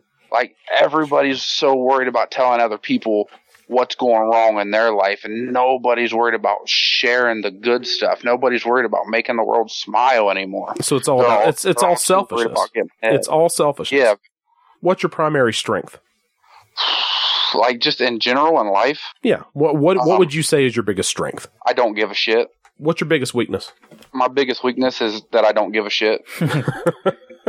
That's that's you know what though that the, that's an interesting approach. That's the whole point of doing this. What's the worst car you've ever owned?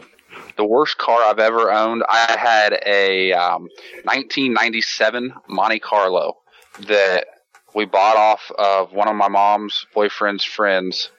That oh, they said it was a steal. Had a rod knocking, Yeah, they were stealing from you. and yeah, it was it was a steal. Them stealing my money. Indeed. and um, had a rod knocking. But that wasn't the worst part of it. The headlights would decide they didn't want to work randomly. It had like a short, and I just dropped Brittany off, my wife, from homecoming, a 17 year old kid, and she lives in the middle of fucking nowhere. Like you guys probably understand that being Gee, thanks. being out there. Yeah, I mean, hey, West Virginia has stereotypes. We have some rural places, we do, but we're not in one right now. They're stereotypes, they're truths. In some Yeah. places. Truths. but yeah, she li- she lives in the middle of nowhere, and I'm leaving. And now, subsequently, this story is the reason that there's a bridge on her mom's road named Oh. Justin Bridge. Oh gosh. I was driving my Monte Carlo, just dropped her off from homecoming. It's pitch black out. There's no streetlights or anything because it's a it's a rural road, and um, it's a little concrete bridge going over a creek, and the headlights decide to go out as a deer is running in front of me. Oh my god. I hit this deer, not hard enough to kill it. Deer was okay, dickhead. Oh, thank God. And yeah, and I I missed the bridge. I drive off the side of the bridge and wind up on my side. That car was such a piece of shit. Oh Lord. If you could pick any day that you've ever had to be your personal groundhog day, the day you've got to live over and over and over again, what would it be? That's a tough one. Um, hmm. It would probably. I don't. I don't know because so much like just that one day. I never get to proceed past that day. Nope, just like the movie. And the movie he eventually did, but you know, you, he had to live it so many times. Gotcha. Then I would. Pro- I would pick today. Hmm. Any particular reason? Yeah, because if I go back, like if I go too far back, not all three of my kids are going to be in that day. Um, if I go too far back, some of the memories that I have right now won't have existed, and I have some great memories. Um, just in the past couple of days, like last week, my daughter um, scored a couple of game-winning RBIs in her softball game. I'd love to remember that. I wouldn't want to forget that. She was so happy. And so I would just I would pick my most current moment, especially if I could change how the day goes over the repeatance of it or repittance, however the fuck I don't know. the day repeating, however I could change it as many times as it repeats. Well, and that was I the would- whole, that was the whole point of the movie, and I I really like your answer on that. That's that's impressive, and that's a that's a great way to to think about that. I can't believe how old she's getting. I can't believe she's already playing softball. I know, little oh. prick. That- She's seven. Oh, I cannot believe She- how old she is now. I know. She used to be like a little ankle biter running around my gym and taking pictures with me and stuff. And Well, I mean, we I used to be we used to be going to oh, where was it? We we'd go to Eaton Park after fights, and we'd go there, and she was you know just kind of like tucked over in the corner and barely talking, and now she's doing all this, and oh, Yeah. that's that's incredible. Who has been? how fast it goes. Yeah, who's been the most unexpected, unexpected major influence in your life? And I'm talking about outside of your immediate family. Yeah, I know. I know Tim is almost expected because of how many years he spent, and once you went to that gym the first day, that was just going to be that way, and and he Yeah. turned into being a real father figure there. But who's the most unexpected major influence in your life? Somebody that's been been a big influence that you never would have really seen coming. I mean, as sappy as it sounds, and I'm not saying it to be sappy, but probably you, sir. Really?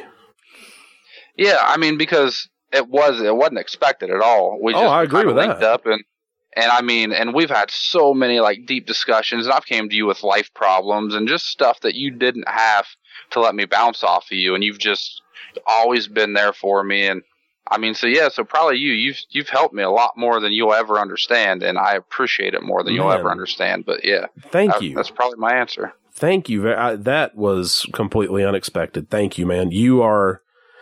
I, I've been able. I've had the freedom to bring a lot of things to you over the years too, and I, I've done everything from from talk about life issues in both directions with you to sending you excerpts of of my writing, you sending me stuff that you've done creative writing on, and I've done some editing and stuff, and and you've really and I and I mean this. I, this is not some- something I say lightly.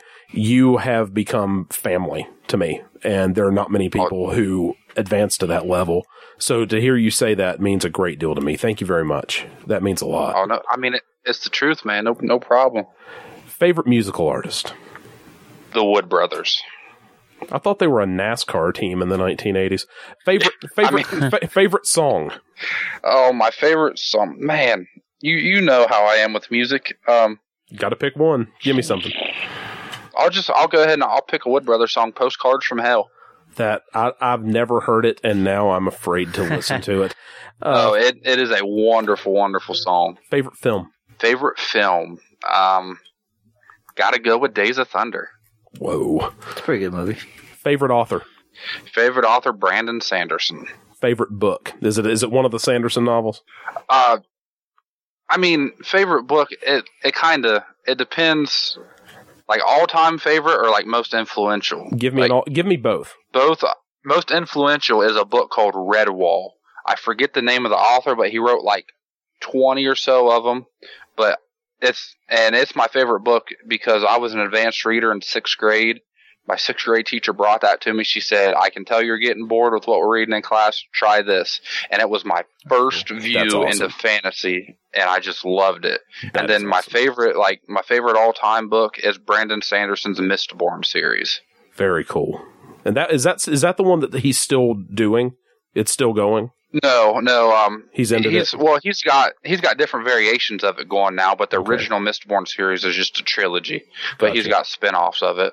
Very cool. If you could change the outcome of one event, what would it be? It can be a sporting event, something else that could have gone one way or another, and you can change it. What would you? What event would you change? Mine would be a sporting event.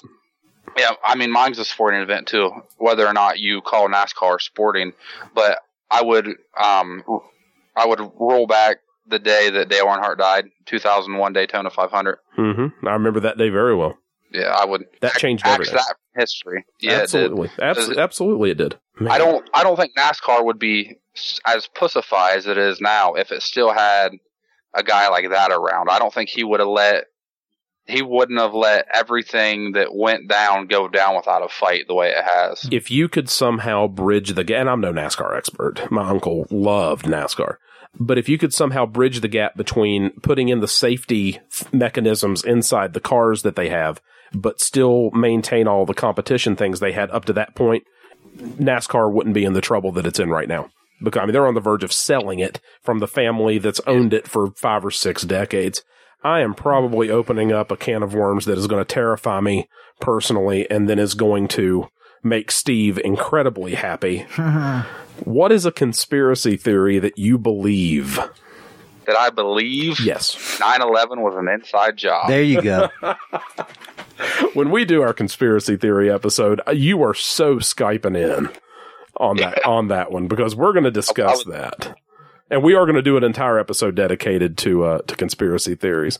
What is an I would love to ability or what's an ability or a skill that you don't have but you wish you did? Um, like that has to be realistic. Like it can't be like flying or anything. No, you can do well. That will come in a later question, but you know, Okay. like I know you can play Uh, the guitar, but if somebody couldn't play the guitar, they'd say, uh, "Yeah, I wish I could play the guitar," or "I wish I could paint," or you know, something along those lines. A real world Um, skill.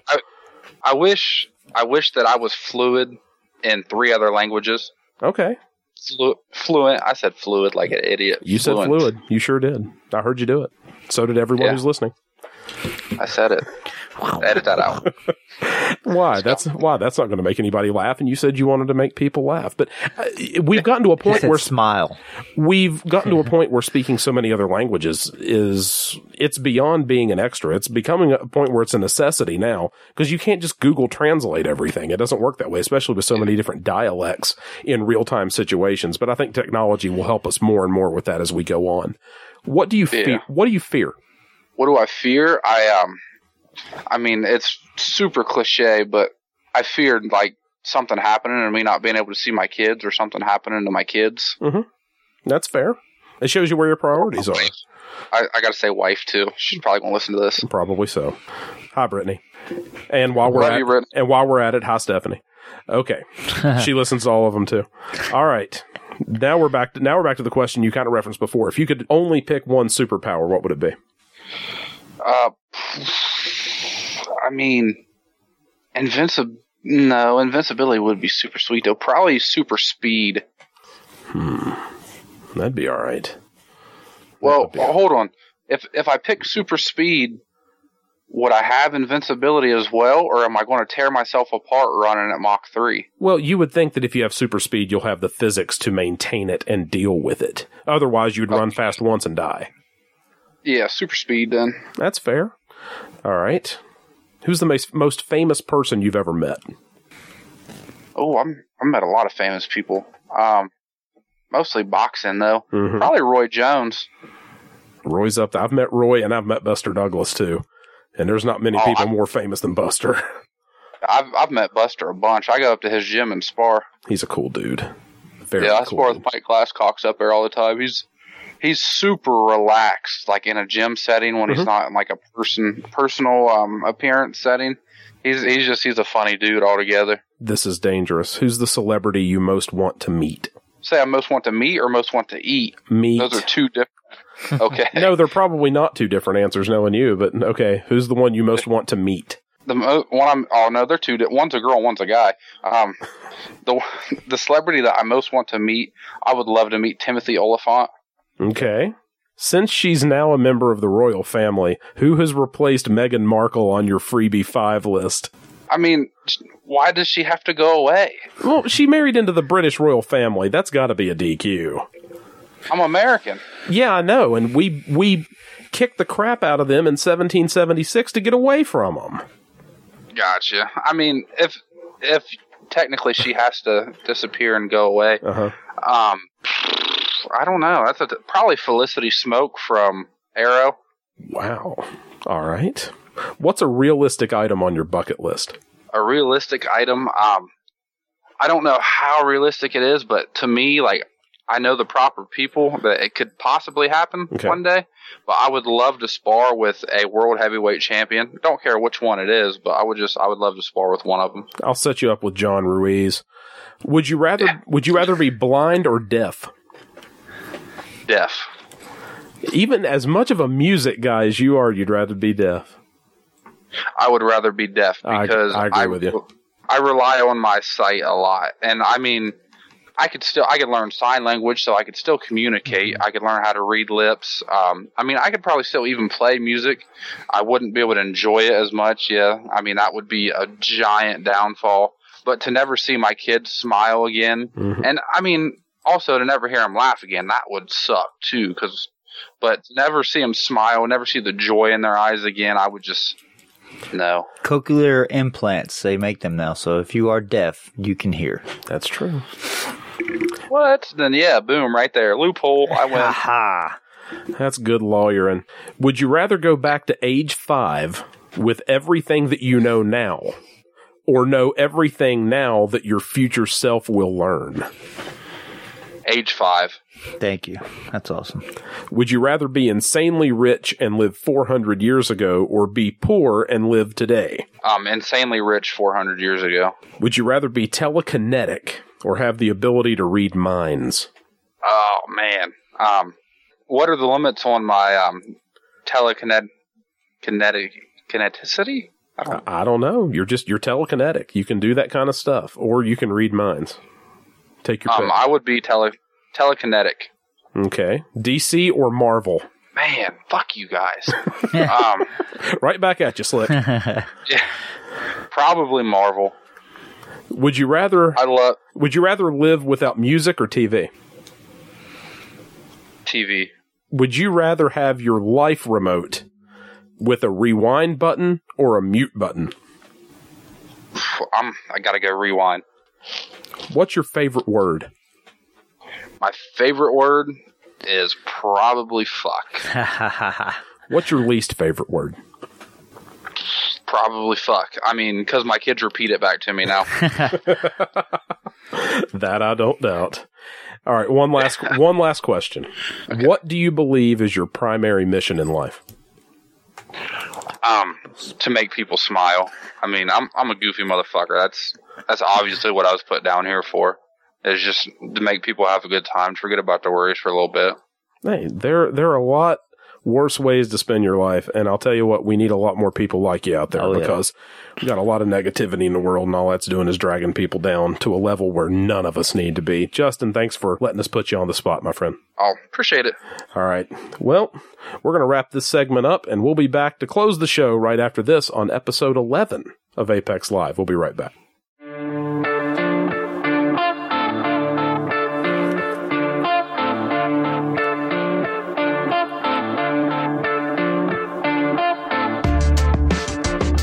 Final moments of episode 11 of Apex Live. I want to say thank you again to Justin Novaria joining us for our first on the spot segment. By far our longest episode to date, but I think one of our most interesting. And Steve, I really liked the way that segment worked out. I, Oh, thought, yeah. that, I thought that was fun. It was organic. It didn't seem forced or anything. It was a, you know, just learning more about somebody you already know.